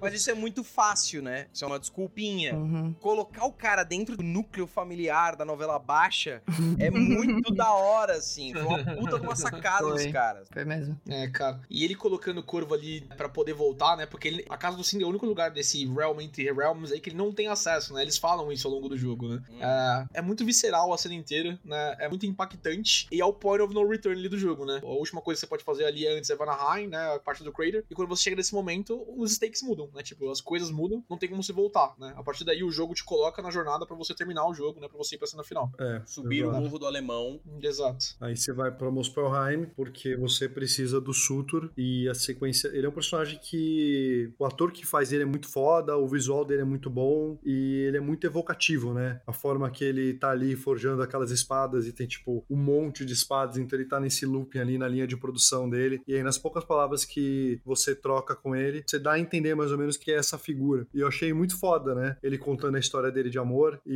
você consegue entender. Tem uma coisa que ele fala do tipo, não é o ideal, mas É tipo, é morrer, bom o né? suficiente É. pra eu querer continuar vivendo dessa forma. Cara, a fala principal dele pra mim ali, o Atreus falando, cara, você tem que fazer a profecia, não sei o que. Ele vira pra ele, você já teve apaixonado? É, você É. já amou alguma É vez? Já, é. É bom. É, É bom. nossa, que fala É muito da foda, hora. É mano. muito legal, cara. É muito bom. É, é velho. da hora, tá ligado? É E é da hora legal. ele confrontando o Kratos. Pô, se isso significasse com certeza matar o Atreus, você faria? Uhum. Não, né? Então, eu não vou fazer. Muito bom, mano. E é uma deidade. É um bicho, tipo, muito, muito, muito antigo, muito poderoso desde a Ele é um do universo. ali, tá ligado? É, exatamente. De novo, subvertendo expectativas. É um cara lá na dele, troca ideia com você em nível bons termos. Não é um monstro, sabe? Um jogo comum, ia ser um monstro que é, se você me trouxer o anel da puta que pariu, eu farei o som. Eu lhe concederei um pedido. Mas não, é um jogo bom, então É. o cara tem uma justificativa boa pra ele não te entregar o que ele quer de prima. E aí ele vê as suas lâminas e ele decide ajudar, porque ele entende que essas lâminas podem conter o poder ali pra carregar o fogo dele, né? Meio MacGuffin, seria- meio MacGuffin, assim. É um Ah, pouco mas eu achei mais, uma tipo, conexão legal É, eu acho que com jogos passados, assim, tá ligado? É, tem, tipo, exato, mostrando porque a gente que já no- sabe que essas lâminas elas são criadas pelo Hefestos, né? Que é como se fosse o ferreiro de outro realm, então, de novo, tem esse paralelo. Acho que tá ok, assim. É. E não seria MacGuffin, porque o o MacGuffin é a máscara, seria o Deus Ex Machina. Isso. É, fora isso, o visual da cena é maravilhoso, né? Toda Muito aquela questão foda. do começo do mundo ali, né? A luta com as Valkyries, o Amaral já mencionou isso antes também. Puta que o pariu, né? É- Mano, parece uma, sensacional. uma Mano, e cena elas de... pedindo poder pro Odin, conseguindo os boosts, porque elas chegaram com a barra verde, mano, eu falei, porra, mamaram, mamaram. Easy. E aí destruí elas. e aí ela, tipo, "É poder do Odin, não sei o que, É. me dá poder. Aí, tipo, a barra recheirou, opa! É, Cara, achei Elas meteram um sei ali, né? Saori, Saori, É, tá ligado? Elas? Elas parece que é uma luta dentro de uma fase de Smash. Sabe aquela Parece a Final, Final, Destination. É, Total. mano. Eu fiquei muito na fúria e, nossa, cara, toda a sequência do Quick Time Event com o urso. Excelente batalha, foda. E depois disso é o quê? É o. Sequência final. É Você toca a uh, aí aparece o, O o grandão. gigante, vocês se encontram, você tem aí um outro momentinho pra explorar que você vai pra Midgard. E aí em Midgard Exato. você tem o sonho lá na tenda, né? O Atreus ele quer ficar Cara, sozinho. nossa, Esse momento que- é bem emocionante. É com a Fei, Que né? momento foda. Esse eu achei legal do, do sonho, tudo muito bonito. Mas pra mim o que pegou foi, pai, posso dormir com você? Exato, Nossa, exatamente. Olha. Atreus, ele primeiro Chega quer ficar aí. sozinho, você entende, beleza, assim. É. E aí depois Eu ele, ele vai na, dele na tenda. sozinho. Eu acho que a, a Freya que aponta. Não, essa aqui é a tua, tá ligado? Não, mas se você, vai você. na, se você vai na tenda dele, ele fala, tipo, pai, quero ficar sozinho, tá tudo bem por você? E, Nossa, e eu aí... cara. Eu tava tão emocionado nesse momento que eu só queria continuar a história. tá Eu também! Não, Sentei pro irmão, Ragnarok, dormi aqui 10 pá. dormi pra ficar fortão pra Ragnarok, opa! Não, eu, eu fui em, em todo santo no foguinho, tal, eles ficam contando histórias de guerra, o Freyr Não, isso eu fiz também, mas também. especificamente falar com o Atreus na barraca, acho que eu não fiz. É, eu fiz, fiquei muito foda, porque o Atreus, ele colocou na cabeça dele que ele quer ser esse hominho, ele quer ter o espaço dele, a individualidade dele, mas aí quando ele deve ter colocado a cabeça no travesseiro, ele falou, tipo, puta, caralho, assim, Tipo, meu pai vai meu morrer. pai vai morrer, o que, que vai acontecer amanhã? E eu É um achei medo, foda isso, achei de é. uma, de uma sensibilidade do caralho. É, Cara, é que eu acho que a gente tocou muito pouco nesse ponto, né? E até porque a gente tá falando muito já. Mas, tipo, o drive do Atreus, o jogo inteiro, assim que ele descobre a profecia com a Ingrid Boda lá, é tipo, cara, meu pai vai morrer. Eu não posso deixar isso acontecer. Não posso, não Uhum. posso, não posso deixar isso acontecer. O que Obrigado. entra em contraste com o drive do Atreus, assim que ele descobre que ele é o Loki, é uma coisa de tipo muito. Vamos embarcar numa aventura, ei, eu sou tipo Uhum. escolhido, predestinado, meu sim. Deus, qual que é a minha função? E ele tá nessa, tanto que é por conta disso que ele vai em busca pra do Odin. Asgard, é. Ele vai pra Asgard Sim, porque ele se ele quer identifica com o Odin, né? Nessa busca por conhecimento. Uhum. E o Odin Exato. identifica esse ponto, né? E ele usa justamente Explora desse isso, elemento né? pra tentar É. manipular ele. Sim. Eu Achei muito foda. Até que ele descobre que essa busca por ele provavelmente resultaria no pai morrendo. E aí o drive começa a mudar, ele começa a tiltar muito mais. Exato. Muito foda. Exato. É verdade. Em próprio Asgard, na primeira visita, assim, é muito o conflito dessas duas coisas, né? Ele ainda tá nesse negócio campeão do Jotunheim, assim, não sei o quê, mas com, tipo, constantemente lembrando, cara, se eu não focar aqui, batendo na parede, né? Aquela ceninha do Kratos dando soquinho na parede pra build focus, tá ligado? Uhum.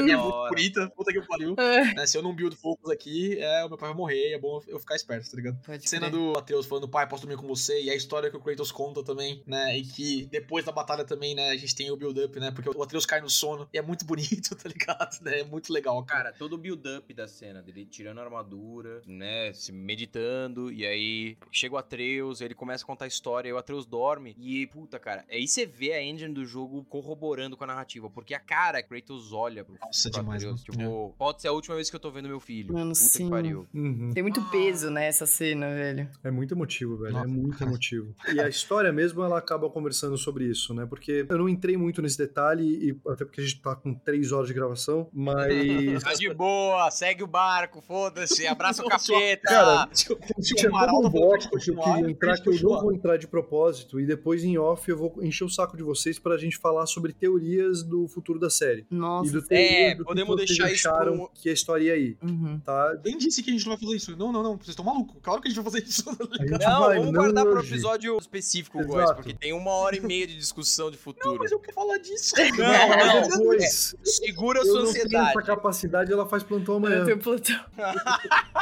Exato. Imagina ela começa a dormir enquanto ela tá suturando ou alguém com o peito aberto. A culpa Não, vai é ser sua. É exatamente assim que acontece.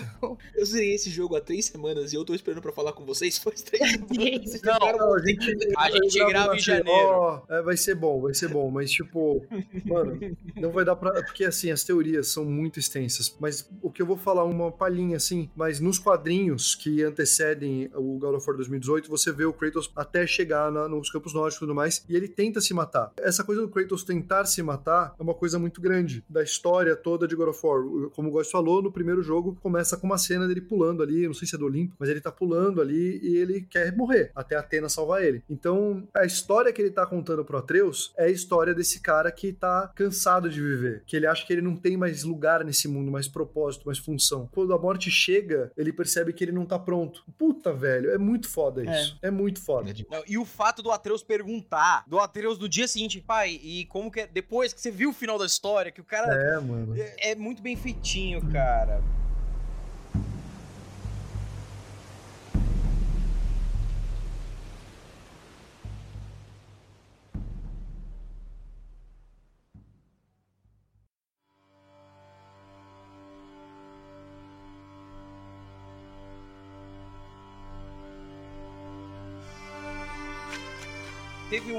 Coisa que a gente não comentou, que é meio maldade a gente não ter comentado, que é o Sindri. Nossa, sim. É. Sim. Eu tava com ele na minha cabeça. Fiquei, será que a gente vai falar dele? Tem que falar, mano. Não, ele é a Giving Tree. Pô, ele é Nossa, o cara que, que dá tudo. Dá ele vai tudo. lá, ele é Ele- tipo aquelas tias da escola, tá ligado? Que você chega e ela te dá, ah, não, quer um docinho, quer um chocolate, quer alguma coisa. Acho engraçado até que ele mora numa casa que é tipo uma grande árvore. Eu acho que é uma simbologia muito grande essa. Nossa, pode crer. Verdade. Cara, e É, ele fala de todas as letras, né? Tipo, mano, eu dei tudo pra É, vocês, né? Eu abri minha casa, fiz as tuas armaduras, fiz a lança, não sei o quê, Uhum. me coloquei no radar de Odin ali, não sei o quê, né? Todo meu povo tá sendo massacrado. E tá todo esse caminhando pra começo da luta, né? O Kratos naquele es- esquema, guerras são necessárias, a gente tem que estar pronto pra sacrificar tudo, né? Que vai ter o build-up daqui a pouquinho. Mas quando o Sindri chega, né? Ele tá responsável por trazer o pessoal de Svartalfheim, Svartalfheim.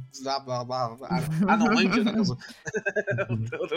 E ele chega sozinho e fala: nenhum anão mais vai morrer contra esse brother, tá ligado? Eu, tipo, outro momento muito badass, É né? merece pra caramba. Dos irmãos. A atuação toda do ator muda muito, né? Porque ele sempre fala de uma forma muito rapidinho, com a voz meio mais aguda, mais desafinando, é uma coisa mais introspectiva, fraquejando. E aí, depois que acontece o que acontece, a atuação dele muda. Achei muito foda. Sim. Que é, Sim, reflete, é. tipo, como isso desmontou ele totalmente, assim, né?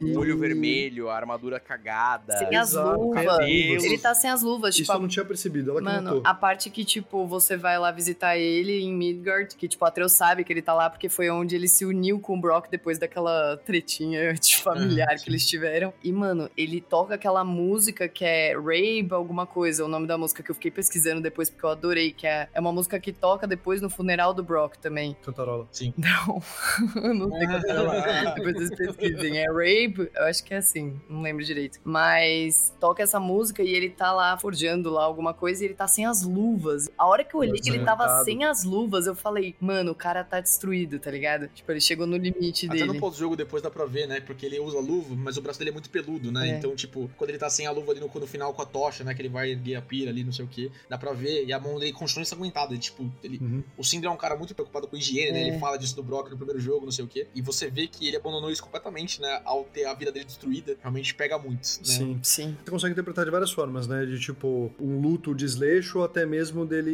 tentando absorver um pouco mais as características do irmão, né? Porque o irmão era mais Irmão, grosseirão e Nossa, tal. pode crer. O Sindri, ele era esse cara mais covarde ali, que ele tava sempre tentando dissuadir o Atreus de não ir para os lugares, não seguir nessa aventura. E aí, no fim das contas, é a insistência do Atreus, não só por conta disso, né? Mas é justamente a insistência do Atreus que faz com que ele tenha que pagar o, o maior preço, né? Que é o irmão dele. E eu achei que ele ia durar um pouquinho só esse mau gosto ali com o Atreus, mas eles conseguiram fazer durar bastante, né? É. Isso eu achei que ficou Não, mais dura- impactante, ficou... É uma coisa Dura até acho o que é uma coisa jogo. que eles vão puxar pro próximo jogo, porque, tipo, até na hora do funeral, o Kratos tenta, né, tipo, ter uma interação ali com ele e ele tá, assim, poucos amigos, Cara, e uma- poucas E ideias. uma coisa que eu imagino, Luísa, Exatamente. baseado nisso também, é tipo que o Sindri vai questionar pro Atreus, tá ligado? Exato. Tá? Nossa, fez total, o- total. Tem essa linha, porque o Atreus tá numa aventura agora, né? Tá na aventura não tá dele. nessa cena, né? Tá, tá freio e o Kratos só, né? É. E, tipo, eu imagino que seja- seja um ponto pro futuro. Uhum. Bem, a gente começa a guerra em Asgard, né? Acho que o ponto alto de- desse comecinho aí é o Odin colocando os Midgardianos pra ser meio Death Fodder ali, né? Pro Kratos ter que matar eles até chegar nele, né? O que faz a Trude e a, e a Sif, né? Terem essa virada, tá? Né? O que é interessante tematicamente. Acho que na execução é um pouquinho rápido ali. É Acho que a Sif muda muito velho. rápido de coisa. É, que a Sif fala: Não, você viu o que seu avô fez? Puta, pode crer. Foi Não, nada, né? esses caras agora. Que, nossa. Não, e a. Trude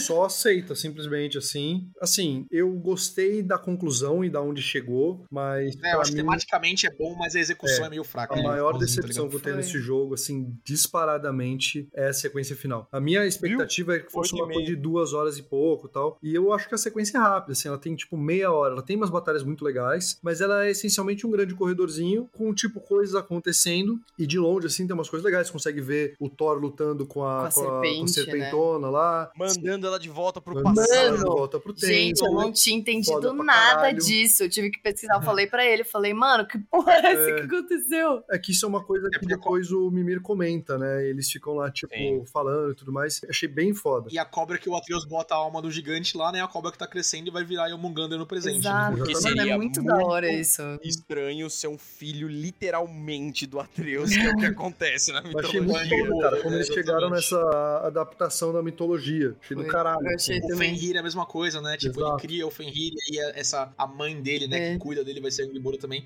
Mas esse é outro ponto da luta com, do Atreus, do Thor contra Yogur Muganda, que me faz pensar nessa questão do jogo dividido. Porque o primeiro jogo dava muito margem pra gente ter esse negócio de viagem no tempo, Uhum. de idas e vindas, assim, tá ligado? E o segundo jogo abandonou isso completamente. Tipo, parece que é um plot que não existiu no primeiro jogo, que eles só abandonaram, tá ligado? Não, mas isso É, é só e um aí- detalhe no primeiro jogo, guys. Não, Pô. Amaral, eles falam muito disso. É, O mas eles mencionam exatamente esse ponto, que é a única viagem Não, que não. rola. O Tyr tá constantemente viajando no tempo entre reinos, não sei o que, blá blá blá. E Jormungandr no primeiro jogo me parece que teria um papel muito mais proeminente do que ela tem no segundo. Ela É, aparece isso é uma vez e depois lutando contra o Thor, tá ligado? Isso é verdade. Né, Uhum. né, em relação ao Eu papel assim, delas. eu não gosto muito razão. desse trope de viagem no tempo, pra histórias mais É, sérias. Então, tipo, Attack on Titan tem um pouco disso e é a coisa que eu mais detesto Attack on Titan. Então eu tava com medo, eu Spoiler! gostei. É, é o medo ali que eu tinha. E, de certa forma, eu gosto que eles não tenham entrado tanto isso. Mas, assim, isso é uma coisa que eu tava até conversando com o André. Tipo, a sensação... O Odin, cara, ele é um cara extremamente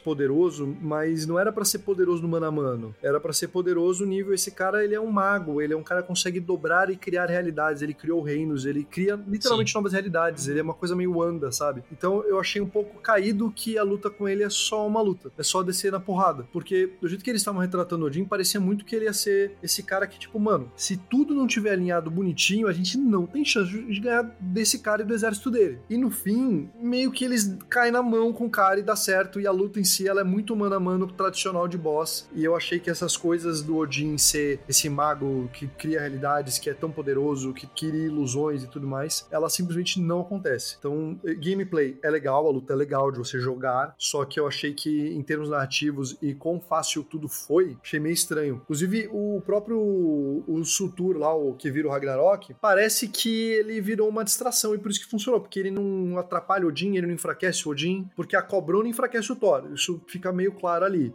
né? Que o Thor ele é mais forte que o Kratos. O Kratos talvez só teve chance porque o Thor ficou ali um tempão lutando com a serpente. E ele tava desestabilizado. Ele tava desestabilizado. Tava doidão. O Thor é meio azula, né? No Agni Kai contra o, o Zuko no, no final de Avatar. Concordo com isso. Eu não sei se ele é mais forte que o Kratos, porque, tipo, no momento que o Kratos se solta ali na primeira luta, o Thor fala, ah, isso aí que eu quero ver, tá ligado? Tipo, É, exato. O assim, Kratos, ele, ele é meio Hulk, assim, que é tipo, ele, ele é tão Exato. forte quanto ele precisa ser, assim, sabe? É, mas, cara, a minha decepção tá muito mais na luta contra o Thor do que contra o Odin. Eu acho que, tipo, a resolução é legal, o Kratos falando, não, a gente tem que ser melhor daquilo que a gente já discutiu, mas o disposal que eles dão pro Thor ali, tipo, do Odin matando ele, é tipo, tá, é, É, eu isso. fiquei triste. Eu- Eu, eu não gostei porque eu fiquei triste. Eu não consigo pensar É, de eu tô mais com a moral aí. nessa. Tipo, pra mim foi o que tinha que acontecer. Tipo, ele finalmente ele stand-up contra a família dele e, e ali ele ia ser essa figura que poderia pegar as rédeas da própria vida. E o Odin é tão filha da puta que a partir do momento que ele não tem mais serventia, então foda-se. Vou concordar com vocês porque é 3 horas de 15 de gravação, mas beleza.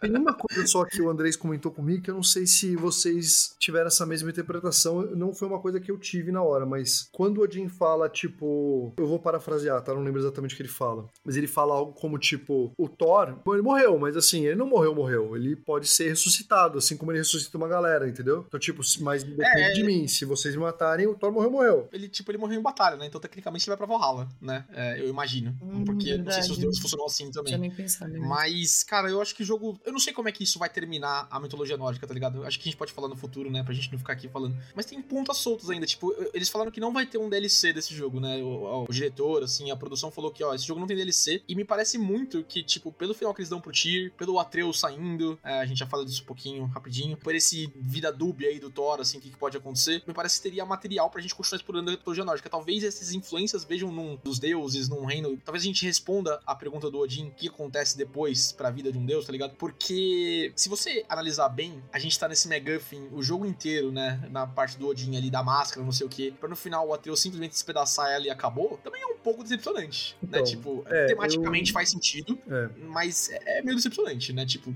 não acontece nada, tá ligado? É, é tudo, todo um trabalho assim pra o Odin tá certo. Tipo, caralho, o que, que vocês fizeram? Tipo, porra, né? É meio esse negócio de- de faz sentido narrativo. assim. A história não é Sim, sim. sobre isso.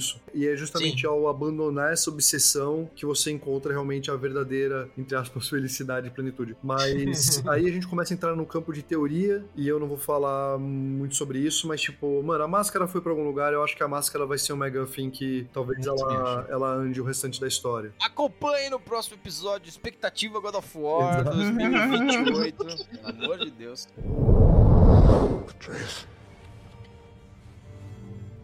Atreus remains.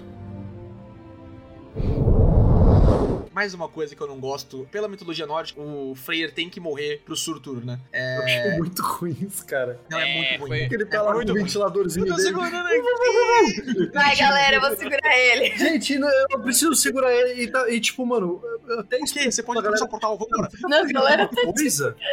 Esse Ah, ventilador aí, Ingrid, mano, é sai daí. Ingrid, não é que é espadinha. Coitado cara, Coitado da mano. espada, velho. Cara, mas Viu? o que eu gosto Viu, menos ainda de... 8,5, cara.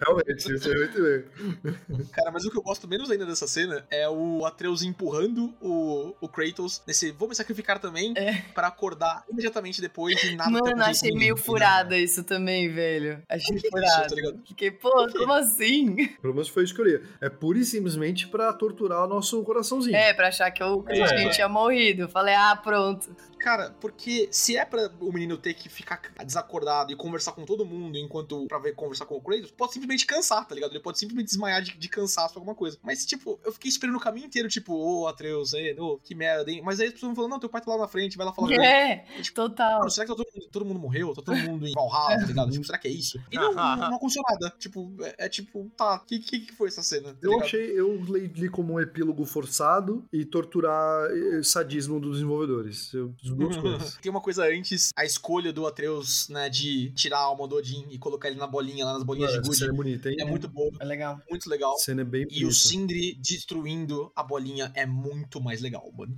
Faz É, muito esse legal. que vem em seguida. Pá! É. Mano, Ele e aí fala nunca mais vai usar os anões novamente É. pra fazer suas máquinas de guerra. Achei foda. E a cena que o Atreus ele segura o Odin é muito do caralho, porque você percebe que o Atreus ele tem um certo carinho pelo Odin, que ele até se identifica um pouco com ele, né? E aí ele tá tentando dar uma chance ali pro Odin, tá tentando estender um braço ali de redenção. Eu fiquei até meio reticente quando ele fala isso. E aí o Odin fala, tipo, o Odin, ele, ele finalmente, ele, que é esse cara sempre da compostura, ele sempre tá um passo à frente, sempre manipulando todo mundo, nesse momento que ele perdeu tudo, ele tá sem recurso, ele tá realmente sendo honesto. E ele fala, eu nunca vou parar, eu nunca vou atrás. É. E aí o Atreus, tipo, mano, a expressão que ele fala, tipo, ele sente uma dor.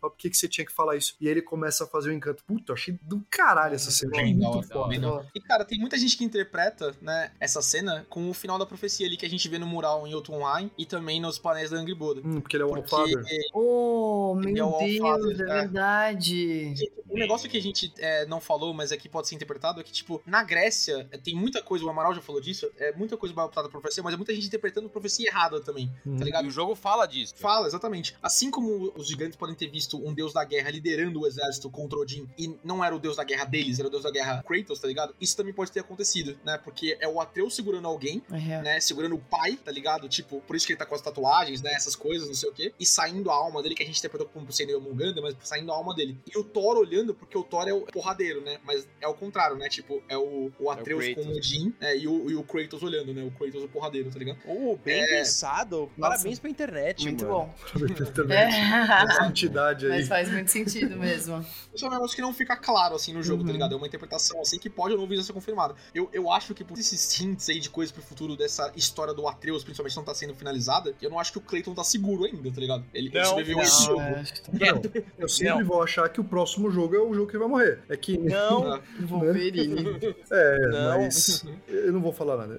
É, episódio da teorias aí, não percam, galera. Santa Mônica, vocês querem continuar vendendo o jogo. Se vocês matarem o menino Cleitão, eu pessoalmente vou impedir todas as pessoas que eu conheço de comprar esse jogo. De todas as formas possíveis. Todos os E-Games, quando o cara pedir a cópia, você vai estar lá pra no telão. Esse jogo é uma merda. Pra quê? O Cleitão tá morto. Vai jogar pra quê? Bem, pra encerrar. Então, eu falo do painel dele. Ah, É, porque. Não, acho que tem a despedida do Atreus primeiro, né? É. É, toda essa questão do. Ah! Do build-up. A gente não falou do Clayton falando, inclusive, do, do, do Kratos falando pra ele, né? No, É muito lindo. Filho, eu tava errado. Hum, Não fecha o teu coração, Nossa, né? sim. é boa. Abre boa o teu caralho. coração, porque isso, isso é, isso é muito bom. Puta que pariu, eu chorei para um caralho. Nossa, Essa é Sim. muito boa. I was wrong. Open your heart. Open your heart to their suffering. That is your mother's wish. And mine as well. Today, sir. Today, we will be better. Essa Tipo, a é gente tem que ser melhor. Tipo, nossa, mano, esse é um negócio que a gente leva pra Hoje vida, tá ligado? melhores, tá ligado? É a muito vida. bom. É, mas, Luiz, eu vou ter que fazer um parênteses aqui, porque a tua irmã me revelou uma informação. Ah. Você parou de jogar aí. Não, Como você achou que aí era uma boa ideia pra parar de jogar? Não, não, não foi, não foi minha culpa. Foi tipo assim, eu literalmente foi num dia que eu ia fazer prova, tá ligado? Eu ia pra Campinas fazer prova no dia seguinte. E aí o meu pai virou e falou assim: tipo, você tem meia hora pra jogar. Aí eu falei, tipo, ah! aí eu falei, tá bom. Aí eu, tipo, saí correndo e, mano, parou nessa hora. Aí eu, Eu fiquei tipo, não! Mas é muito mais engraçado pensar que ela, tipo, nesse momento ela falou: É. é um bom momento aí. Imagina se ela fosse a pessoa que Ah, legal. um break de TV. Se eu odiasse. Segura um minuto. A gente volta já. Ah, valeu, valeu, valeu. E toda essa jornada que o Atreus tem aí subindo a montanha, né? Pra conversar com a gente, achando, se torturando, sabendo se o Clayton morreu ou não, né? Mas ele ali conversando com as pessoas, não sei o quê. É nessa jornada, ele conversa com a Angry Boda falando disso, né? Tipo, ó, eu decidi, vou falar pro meu pai aqui, né? E, Vou pra um e é mochilão na Europa. É, mano, total. Vou me descobrir com Total. os meus amigos. Ele volta fumado, tatuado, mais tatuado, né? Amsterdã. Pai, conheci um negócio chamado. Space Cookies. Apesar de eu achar meio esse final, assim, um pouquinho rochado, a despedida é emocionante. É, né? Nossa, Tipo, ele- total, total. Cara, bem É, emocionante. o, o que o Kratos fala pra ele, Nossa, Atreus, tu- eu tava errado desde o começo, todas as decisões que você tomou ao longo desses anos foram o que fez a gente estar vivo nesse É. momento, Uhum. né? E aí, é o encerramento. A Clara me gravou chorando no story nesse momento, né? É, porque é o encerramento que ele fala, né? No começo do primeiro jogo, a jornada que eles fazem na casa do servo é pra ver se ele tá pronto pra poder ir pra montanha, né, junto com o Kratos. E ele termina essa missão falando: você não tá pronto. Eles só saem de casa porque o Baldur ataca eles e eles não podem mais ficar lá. Pode crer. E o Kratos olhando pra ele falando agora, filho, né? Você está pronto. Cara, é, é o encerramento perfeito. É, Não, é- a é- frase que ele fala, guys, tipo, Loki goes, Atreus. Atreus É, stays. mano. É muito Mano, isso pega demais, velho. Pega demais. É muito bom. Sabe, o que eu já não tinha. Nossa, eu chorei o triplo, tá ligado? Son, you are ready.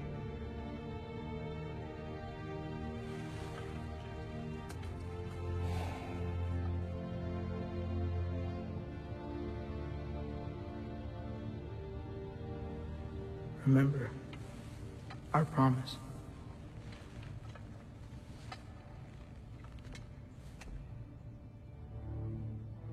Loki will go. Atreus. Atreus remains.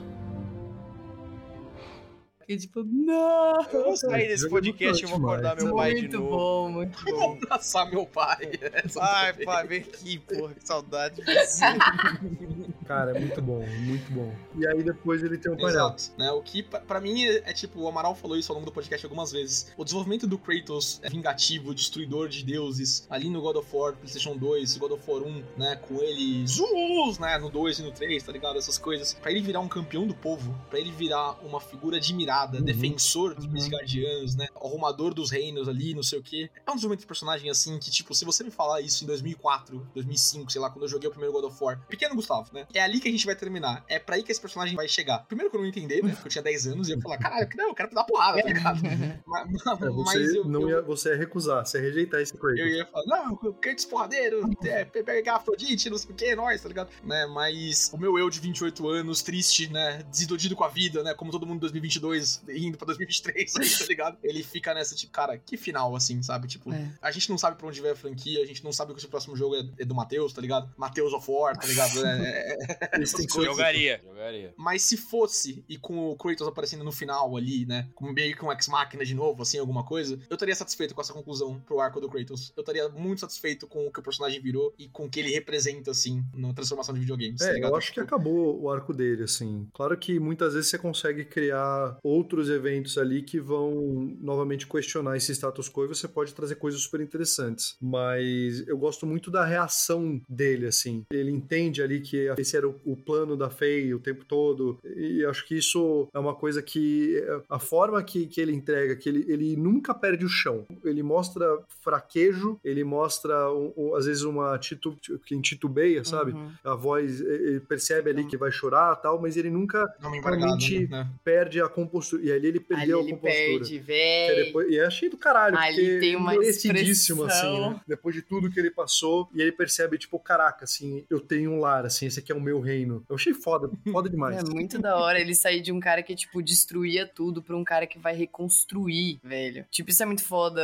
E ele vai ser ovacionado. Tipo, naquele painel, você tem pessoas que estão adorando ele, que é totalmente contra o que o Odin fala, né? E que é uma coisa que machuca ele. Então é ele indo Exato. contra essa natureza e, mano, é muito bonito, velho. É, muito, bonito. E sem falar que você tem uma questão, né, do... A guerra, ela é ruim, né? Mas se você guerreia contra um Horus tirano... bad, tá ligado? a escravidão geral, tipo, a guerra, às vezes, ela pode ser, de forma não ortodoxa, meio que a, a solução para as coisas. Então, ele se mantém como essa figura imponente de poder ali, o deus da guerra. Então, você não desconfigura o Kratos de nenhuma maneira, mas você coloca ali sobre uma outra luz que faz com que aquilo seja bem-vindo, né? A guerra que ele trouxe foi bem-vinda. Isso Ele é o líder, também. cara. Na essência do personagem, eles foram buscar, assim, das coisas que o Kratos era, o que, que é positivo? São poucas.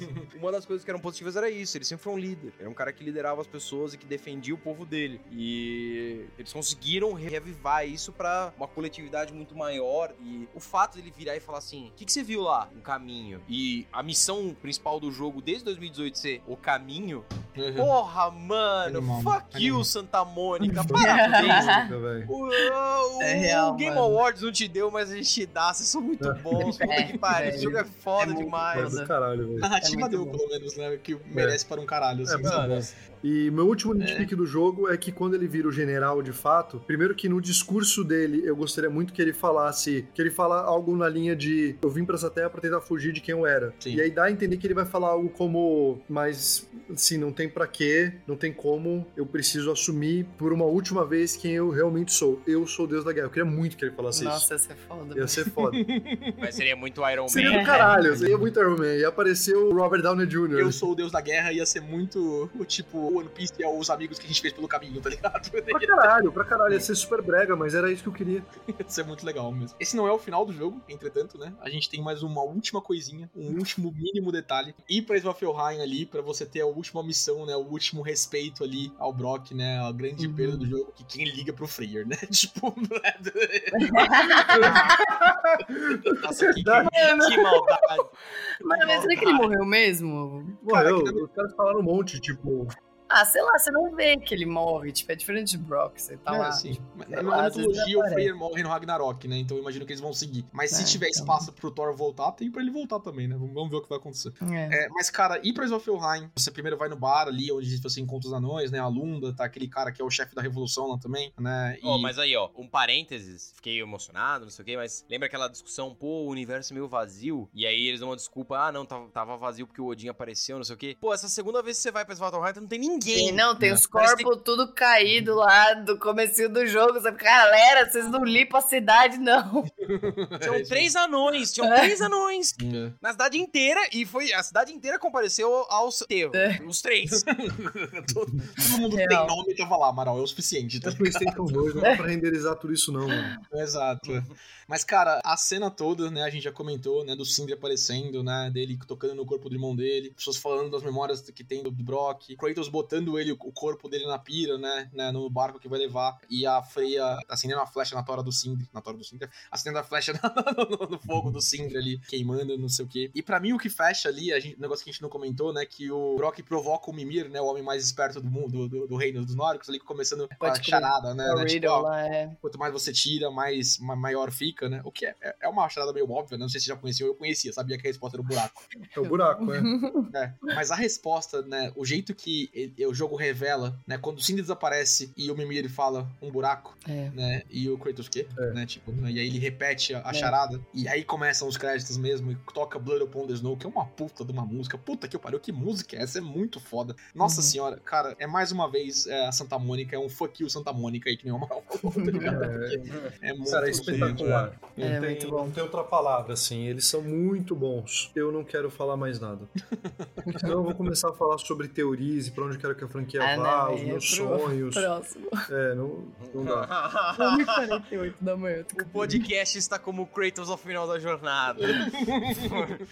ele, ele fez a sua curva narrativa já. Apesar de cansados, assim, eu acho que a gente conseguiu tocar em todos os pontos. Tem o Tyr também no final, né? A gente descobre que o Tyr tava preso numa prisão especial É. do, do Odin, né? Ele é bem libertado. inteligente. Instrutor de yoga. É. É. Aí ele fica fazendo É. as yoga dele. Eu vi num vídeo isso. Pior que eu não, não passei por essa parte ainda. É, tem uma, uma fasezinha lá da prisão, é pequena, é bem pequeno. É. né? É, Ah, mas o, o tá pelos mundos também, né? Acho que é isso que a Luísa fala, né? Sim, tá- ele, faz ele vai depois, né? aparecer nos mundos fazendo.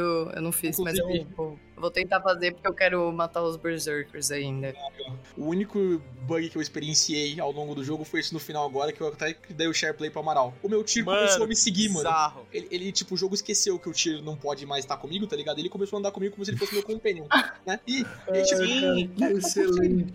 aí teve uma hora que eu virei pra trás e ele simplesmente não tava mais lá, tá ligado? Ele só sumiu. É o Odin! É o Odin! Ele tá vivo, filha da puta! O Kratos do War, ele tá com o olho arregaçado, assim, não consegue dormir. tá Total. vivo. É, Mano, eu tive, eu tive alguns bugs. Tipo, o machado sumindo, e aí o machado ficou invisível um tempão. Aí eu dava loading no save e o machado tava ali sumido. Aí eu falei, mano, vou jogar o jogo todo sem o machado. Aí eu pensei, vou dar load num save antigo. Onde e aí, tinha um onde tinha o machado. E aí o asset do jogo vai, vai subir ali novamente. E aí dá load no save mais recente. Aí deu certo. Caralho, Eu tive nossa, vários bugzinhos assim. É. inteligente. inteligente. Teve também. Cair cair no fundo infinito. Ô, louco. Cair. Nossa, cara. É. Mas foda-se, viu? Não, foda-se. Santa Mônica. Caguei, caguei. É, Momento, É. Manda mais bug. momento 8,5, né, Amaral? Momento 8,5. É. Sólido 8 meses esse jogo, né? 3 horas e meia de podcast. Bem, é, 3 horas e meia de podcast, né? Tamo todo mundo morto aqui. Não vamos falar de teorias pra minha tristeza, né? Fica pro episódio futuro aí, Uhum. pra preservar o plano Não, ô Góis, fica à vontade, mano. A gente faz o seguinte, eu, o Tira, Nicasso, exato, tira um print sai, aqui disso aqui e vai. e aí você vai colocando uns concordo. Pode crer, Góis. É verdade. Caralho, Góis, você é um gênio. Vocês falam de piada, mas eu tenho todos esses inputs salvos já, tá ligado? Pra quando eu precisar. Eu, eu uso dessa porra. Já conversei comigo sozinho o suficiente com a internet, entretanto, né? Que tava super com vocês. Mas aguardo mais umas semanas, mais uns meses aí, entretanto. Quando tiver o, o New Game Plus, a gente volta a falar. Mas, cara, só pra encerrar, então, é, percepção final de vocês, a gente já lambeu o jogo pra caralho. Eu vou lamber um pouco mais, né? Por todos esses encerramentos, por tudo isso que a gente fecha personagens, por todos os arcos de construção, o respeito até à mitologia nórdica e ao crescimento dessa mitologia ao longo do, do personagem foda, né? Que a gente conhece, que a gente gosta, que é o Kratos. Esse jogo é fantástico. É, Eu não esperava gostar mais dele do que eu gostei de 2018. Porque o 2018 é tão impactante o shift de mudança, né? Entre o Kratos antigo, a mitologia grega pra mitologia nórdica, etc. Que eu não achava que poderia me causar o mesmo tipo de espanto que eu tive nessa mudança de, de gameplay, mudança de, de narrativa, etc. Eu acho, entretanto, que isso é o único ponto de 2018 que consegue superar o Ragnarok. É o espanto. É o quão diferente ele é de tudo que a gente já jogou de God of War. E isso não é o ruim de 2018. É que o 2022, o, o Ragnarok, ele consegue expandir tanto as coisas e ele consegue melhorar tudo o que o 2018 faz. Bosses, mecânica, narrativa, gameplay, relação de personagens, side quests, tudo é maior, tudo é melhor, tudo é o que uma sequência tem que ser. O Amaral falou aí, o poder do chefão 2 dos games, assim, tá ligado? Eu não sei como eu poderia gostar mais de um jogo como esse, né? Eu não sei como eu poderia desbancar o meu God of War favorito de 2018, como desbancou. E aí, um negócio que eu tô sozinho, né? Não joguei Elden Ring, sei da importância narrativa e de indústria desse jogo, mas me entristece muito que God of War não tenha ganhado, e eu acho que não ganhou porque o de 2018 já tinha ganhado. Já falei isso com o Nicasso, já falei com o. Amaral. Eu, eu acho que isso é uma percepção que a indústria tem, assim, né? Que essa sequência, assim, talvez, por não ser tão explosiva quanto é, e por tudo que Elden Ring fez também pra indústria, talvez não tenha sido merecido. Mas pra mim é um jogo, assim, cara, é difícil colocar em palavras. Acho que das três horas e meia de gravação aqui são o suficiente, entretanto, né? De, de da gente falando. É, Ah, eu acho que quem não jogou os dois jogos não pode opinar, cara. Ficou um silêncio, né? A gente ficou tipo. Eu entendi o que você falando 2018, 2022, do Ragnarok. Agora eu entendi que é o Elden Ring. Tipo, a gente já comentou isso sobre o episódio final ali do fim de ano. Tipo, Sim. o FOMO que eu tive com Elden Ring é um negócio que eu nunca tive na minha vida, eu acho. Tipo, eu tinha. Eu, eu até cheguei a contar, assim, eram 12, 13 amigos diferentes, amigos, assim, que eu trocava ideia, mandava mensagem no Instagram, mandava mensagem pro Amaral, entrei em party com o Cello pra ajudar a matar a Malenia. Mano, assim, eu. eu, eu não, com a Malenia, com a Malenia ou com o Elden Beast. Cara, assim, foi um, um FOMO, assim, de tipo, cada um trocando ideia, falando da própria build, falando do caminho que fez, a experiência que teve, da surpresa que ele teve, do susto que ele levou. Tipo, o que eu tive com o Elden Ring foi um negócio que era, assim, imensurável. E, e eu olhava pra God of War Ragnarok e eu falava, cara, não tem como, não tem como eu gostar mais de God of War do que eu gostei de Elden Ring. Tipo, é, seria impossível, seria ingenuidade da minha parte, sabe? Wishful thinking. E eu gostei mais de God of War Ragnarok. Olha Oh, só, damn. Olha só. cara. Olha, velho, quebrou as minhas expectativas, velho, porque eu já É. tava assim. Tá bom, já entendi. Não, eu achei o God of War inacreditável, assim. Ele, eu tava de queixo aberto e em alguns momentos eu soltava o controle e ficava tipo, mano, que inacreditável o caminho que ele tá indo aqui. Então, assim, Total. me surpreendeu muito e como jogo, assim, eu presto muita atenção nessa coisa de mecânicas, assim, e tem vários jogos que eu não consigo jogar porque eu acho as mecânicas muito bosta. Então, pra mim, é muito importante que eles melhorassem isso, e eles melhoraram muito. Gosto muito mais do ato de jogar esse jogo. É. Isso é importante. Red Dead, eu adoro Red Dead, mas mecanicamente eu acho Red Dead um pouco desinteressante. O level design das missões, ele é muito datado, muito linear. e a história é incrível. Então, tipo, eu não consigo me ver rejogando Red Dead enquanto eu lembrar também da história, entendeu? Mas God of War, sim, porque ele é um jogo que eu acho muito superior. É um jogo foda. Cara, 10 de 10. Jogo foda. É. Não tem o que falar. Eu não vou comparar com Elden Ring, porque seria um desserviço da minha parte, em particular. É... Cara, mas eu acho que a gente teve uma conversa no- do- assistindo o GOT, Amaral, que acho que você poderia trazer aqui. Enquanto o Elden Ring, ele tá um negócio pra indústria, esse mundo de exploração é um negócio que vai mudar pra sempre o jeito que a gente vê, né? Como o Zelda fez na época dele, como talvez faça no que vem de novo. O Ragnarok pra você, né, foi uma experiência narrativa que é o mais videogame que o videogame pode ser. É, é videogame no seu estado puro. É, é- é videogame sendo videogame, brincando com mecânicas, matando seu personagem, te jogando pra uma tela de loading, te revivendo no meio. Com história foda, com um desenvolvimento foda dos personagens. Eu curti muito Elden Ring, me apaixonei por Elden Ring e particularmente ainda prefiro Elden Ring do que God of War. Não é nem por uma questão de qualidade, mas quando eu joguei, como eu joguei, como eu me relacionei com aquela história. God of War mexeu muito comigo. Porra, eles começam o jogo matando cachorro. o jogo foi foda. O jogo foi foda, eles entregaram tudo que eles prometeram. Que o próximo, que os próximos, que, e que a, que a franquia cresça assim, de forma madura, responsável, com investimento, com empenho pra caralho, porque a gente não vai cansar de jogar enquanto for desse jeito. Eu não joguei Elder Ring, mas assim, com certeza God of War é melhor. Yes! eu não conheço, tipo, só que assim, mano, foi um jogo. Eu já tinha gostado muito de 2018, foi o que eu falei no começo do podcast. Tipo, foi melhor do que eu esperava. Assim, nesses dois eu tive o mesmo sentimento. Começou a acabar, eu comecei a sofrer, tá ligado? Porque eu fiquei assim, não, mano, com o que que eu vou me preencher agora? Porque, tipo, é um vazio muito grande que fica. Porque é um jogo muito bom, velho. É muito bom. Mas é isso, 10 de 10, assim. Vou jogar de novo, eu acho. E é isso. Em março eu tô torando aí o- no Game Plus de novo, na dificuldade mais difícil, gastando mais umas semanas aí. Felizmente, Luísa, eu não, não passei pelo que você passou, porque eu já tinha comprado Pokémon e eu pude me preencher de Pokémon depois, o que é uma coceira diferente, mas é uma coceira que dá pra coçar também. Mas é o cara que o cachorro tá morrendo, nas últimas ele compra, pega um filhote. Caralho! Rapaz, toda essa conversa de tipo, o God of É muito bom, mas Elden Ring não sei o que, blá blá, parece tipo aquele meme do Paul Walker com o- Vin Diesel, eu quase ganhei de você, tá ligado? É. Pode falar Luiz agora, mano, eu deixo. Luísa! Caralho! Muito obrigado por ter participado do podcast. Foi muito foda. É, A gente queria saber os seus insights. O Nicastro já tinha contado de você quando a gente falou de God of War antes. E, putz, foi muito da hora. Muito da hora ver o, o, o Nicastro versão irmão também. Assim, mais sério, assim, mais. mais, mais, mais, Mais ser cansado, tá ligado? Com mais rugas, assim. mais velho, é.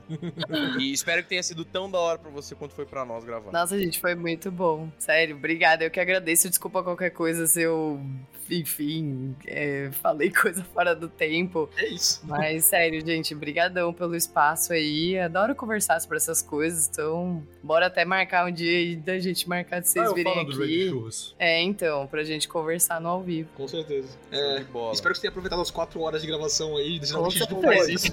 É. Essa é a gravação mais longa? Ininterrupto, eu acho que sim. Cara, eu não sei, talvez o Last of Us foi mais, passa? sido mais, eu acho. A culpa é sua, Góis. A culpa é toda sua. Pois é. É, retrospecto, mas- é sua que bom que você- bom que você não jogou Elden Ring, senão a gravação ia acabar. Não, cara, mas o Elden Ring ali acho que tem uma hora e cinquenta de gravação também, né? E Ele é, o ele é mais curtinho, mas é, É. porque, tipo, o Estevam tinha jogado pouco, acho que fui eu, e mais eu e o Amaral mesmo, que a gente falou mais. É, O Cello também, mas o Cello ficava falando de bosta. Ai, a minha build. Não, e eu, o eu, eu cortei uns 20 minutos do Cello falando de como ele conseguiu, não sei o que, e aí ele tinha mais experiência no nisso, não sei o que, não sei o que, não sei o que. Ah, legal, Cello, cortar, tá ligado? Só fez assim. Exato. Bem, é, ouvinte, por. é, acho que esse é o último episódio do ano. é, ou talvez é o primeiro do, do vai conseguir 2023. Não, não se compromete, Góis. Não. Puta que pariu. Bom começo de 2023. É Happy Hanukkah. É, tudo que aí, né? Feliz ano novo chinês, Feliz ano depende de quando a gente voltar. Exato.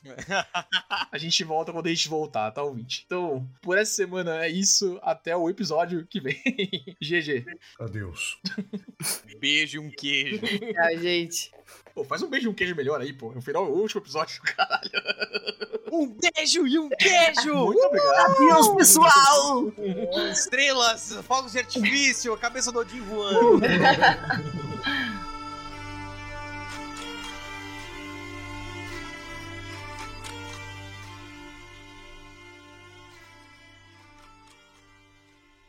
Você ouviu Rage Quit.